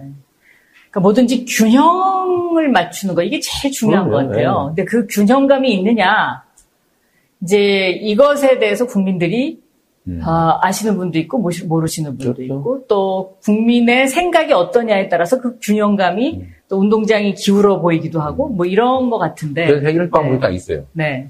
우리 장관님이 중소기업인들한테 인기 많잖아요. 아니라고 한마디 해주시면 됩니다. 아, 내가 봤더니, 아, 그래서 내가 같이 하기로 했다? 이렇게 얘기해 주시면 간단하게 해결됩니다. 맞잖아요. 어, 직접 체험 못하면 간접 체험이라도 하게 하는 거죠. 그 인생 중에요 여러 고비가 있으셨지만 최근에 있었던 대법원 판결 저는 이게 가장 절체절명의 순간이었지 않을까 이렇게 생각하거든요. 객관적으로도 그렇고, 주관적으로, 심리적으로도 사실 그렇죠. 사느냐 죽느냐. 저는 사실 기호에. 뭐, 정치인으로서의 생명이 끝나는 건 별로 두- 두렵지 않은데요. 경제적인 파산이 제일 두려웠으니까요. 어떤 경제적 다른 경우가 좀 다른데, 제가, 뭐 예를 들면 뭐, 시- 지사직을 유- 이런, 이런 거, 이런 거야. 뭐 안 하면 되니까. 어, 앞으로 뭐 정치를 못한다. 뭐 다른 거 하면 됩니다. 그건 문제가 아닌데, 제가 경기도지사 선거 비용 반환받은 38억 원을 물어내야 되는데, 아. 남들이 모르는 부분이에요. 그러면 제가 가진 전 재산을 내고도, 아니, 아, 뭐, 파산이죠, 파산. 평생 시- 신용불량 파산자가 되는 거죠. 일도 못하고. 그게 제일 끔찍하더라고요. 정치인이 이제 그 국민들한테 각인되는 순간이 있어요. 이제 예를 들면 제가 생각하기에 문재인 대통령께서는 노무현 대통령께서 돌아가셨을 때 그때 국민들에게 보여줬던 그 순간순간의 표정과 상황 그러니까 어, 냉정하면서도 깊은 슬픔을 절제하는 모습. 그 굉장히 인상적이었거든요, 저는. 아, 근데 이제 예를 들면 이재명 후보님의 경우에 성남시장 모라토리움, 어, 경기도지사 계곡 정리, 뭐 이런 어떤 방점이 찍혀 있는 순간들이 있었는데 여기에 또 하나를 더 한다 그러면 저는 그 대법원 판결을 앞두고 그 법정을 걸어 들어가는 그 어, 이재명 후보, 그러니까 이재명 경기도지사의 모습 이 아닐까 그런 생각을 합니다. 왜냐하면 야, 저 가슴이 탈 텐데, 네? 야, 근데 어떻게 저- 아주 담담하게 걸어 들어가시더라고요. 제가 그걸 보면서 와, 저분이 지금 심정이 어떨까? 그때 무슨 생각하셨어요? 의외로요. 네. 제가 상식을 믿는 사람이에요. 어, 저는 정말 험한 상황을 많이 겪었잖아요. 예, 그러면서도 제가 깨우친 게 있는데, 사필 규정. 음. 사필 규정. 어, 진짜 그걸 제가 믿거든요. 그걸 믿지 않으면 견디기 어려워요. 그래서 저는 우리나라 대법원의 양심을 믿, 믿었죠, 나름은. 대법원의 양심을. 제가 겪어본 우리나라 사법제도. 최소한의 법적 양심. 근데 그래도 불안하잖아요. 그렇죠. 그 불안은 떨칠 수가 없는 거죠. 네. 근데 그, 그건 이제 가장, 가장 그 깊은 밑바닥인데, 그건 이제 각오하는 거죠, 미리. 모든 걸 다 잃을 경우. 어, 뭐, 거기는 이제 마음의 대비는 하고. 어, 다만 또 한편으로는 우리 사법제도를 믿, 믿고. 음, 그러다가 흔들리지 않고 노력했는데, 제가 제일 가슴 이 떨린 장면은 언제냐면, 무죄 판결 받고 난 다음이었어요. 너무 황당한 일인데. 네. 제가 대법원 판결 선고를 유튜브로 보고 있었어요. 혼자. 어, 당연히 가슴 떨리죠. 무죄 선고를 했어요, 대법원에. 그냥, 그래, 뭐, 예상대로. 이렇게 생각을 했는데, 그 다음에 정말 가슴이 아플 정도로 충격적인 장면이 뭐냐면, 대법관 다섯 명이 유죄라고 선언하는 순간이었어요.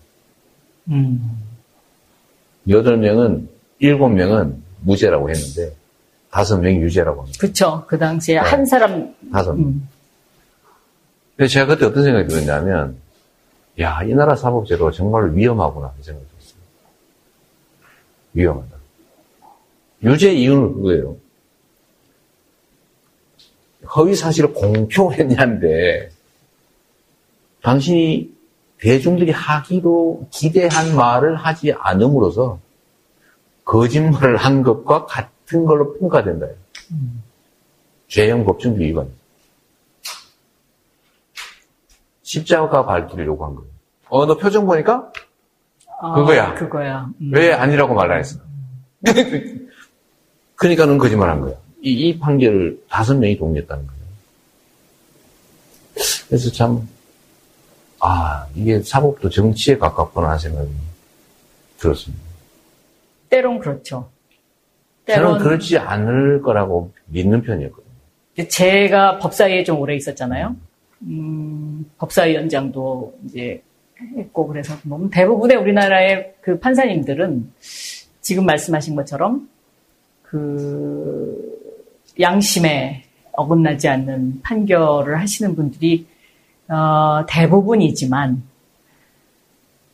또 한편으로는 여론에 많이 좌우되시는 그런 경향도 저는 있으시다고 생각해요. 네. 뭐 사람이니까 그럴 수 있죠. 음. 어, 사람이니까 그럴 수 있는데 하여튼 그 나는 저는 사법에 대한 깊, 뭐라 그럴까요? 깊은 우려 이런 게 생긴 날입니다.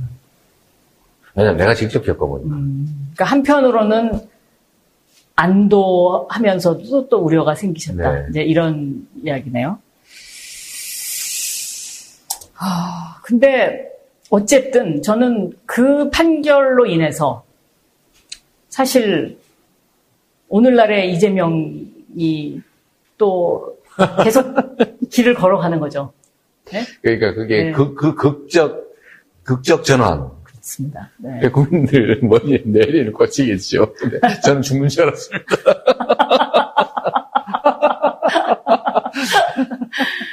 지금 이렇게 웃으시지만 네. 그때는 정말 애간장이 타셨을 것 같아요.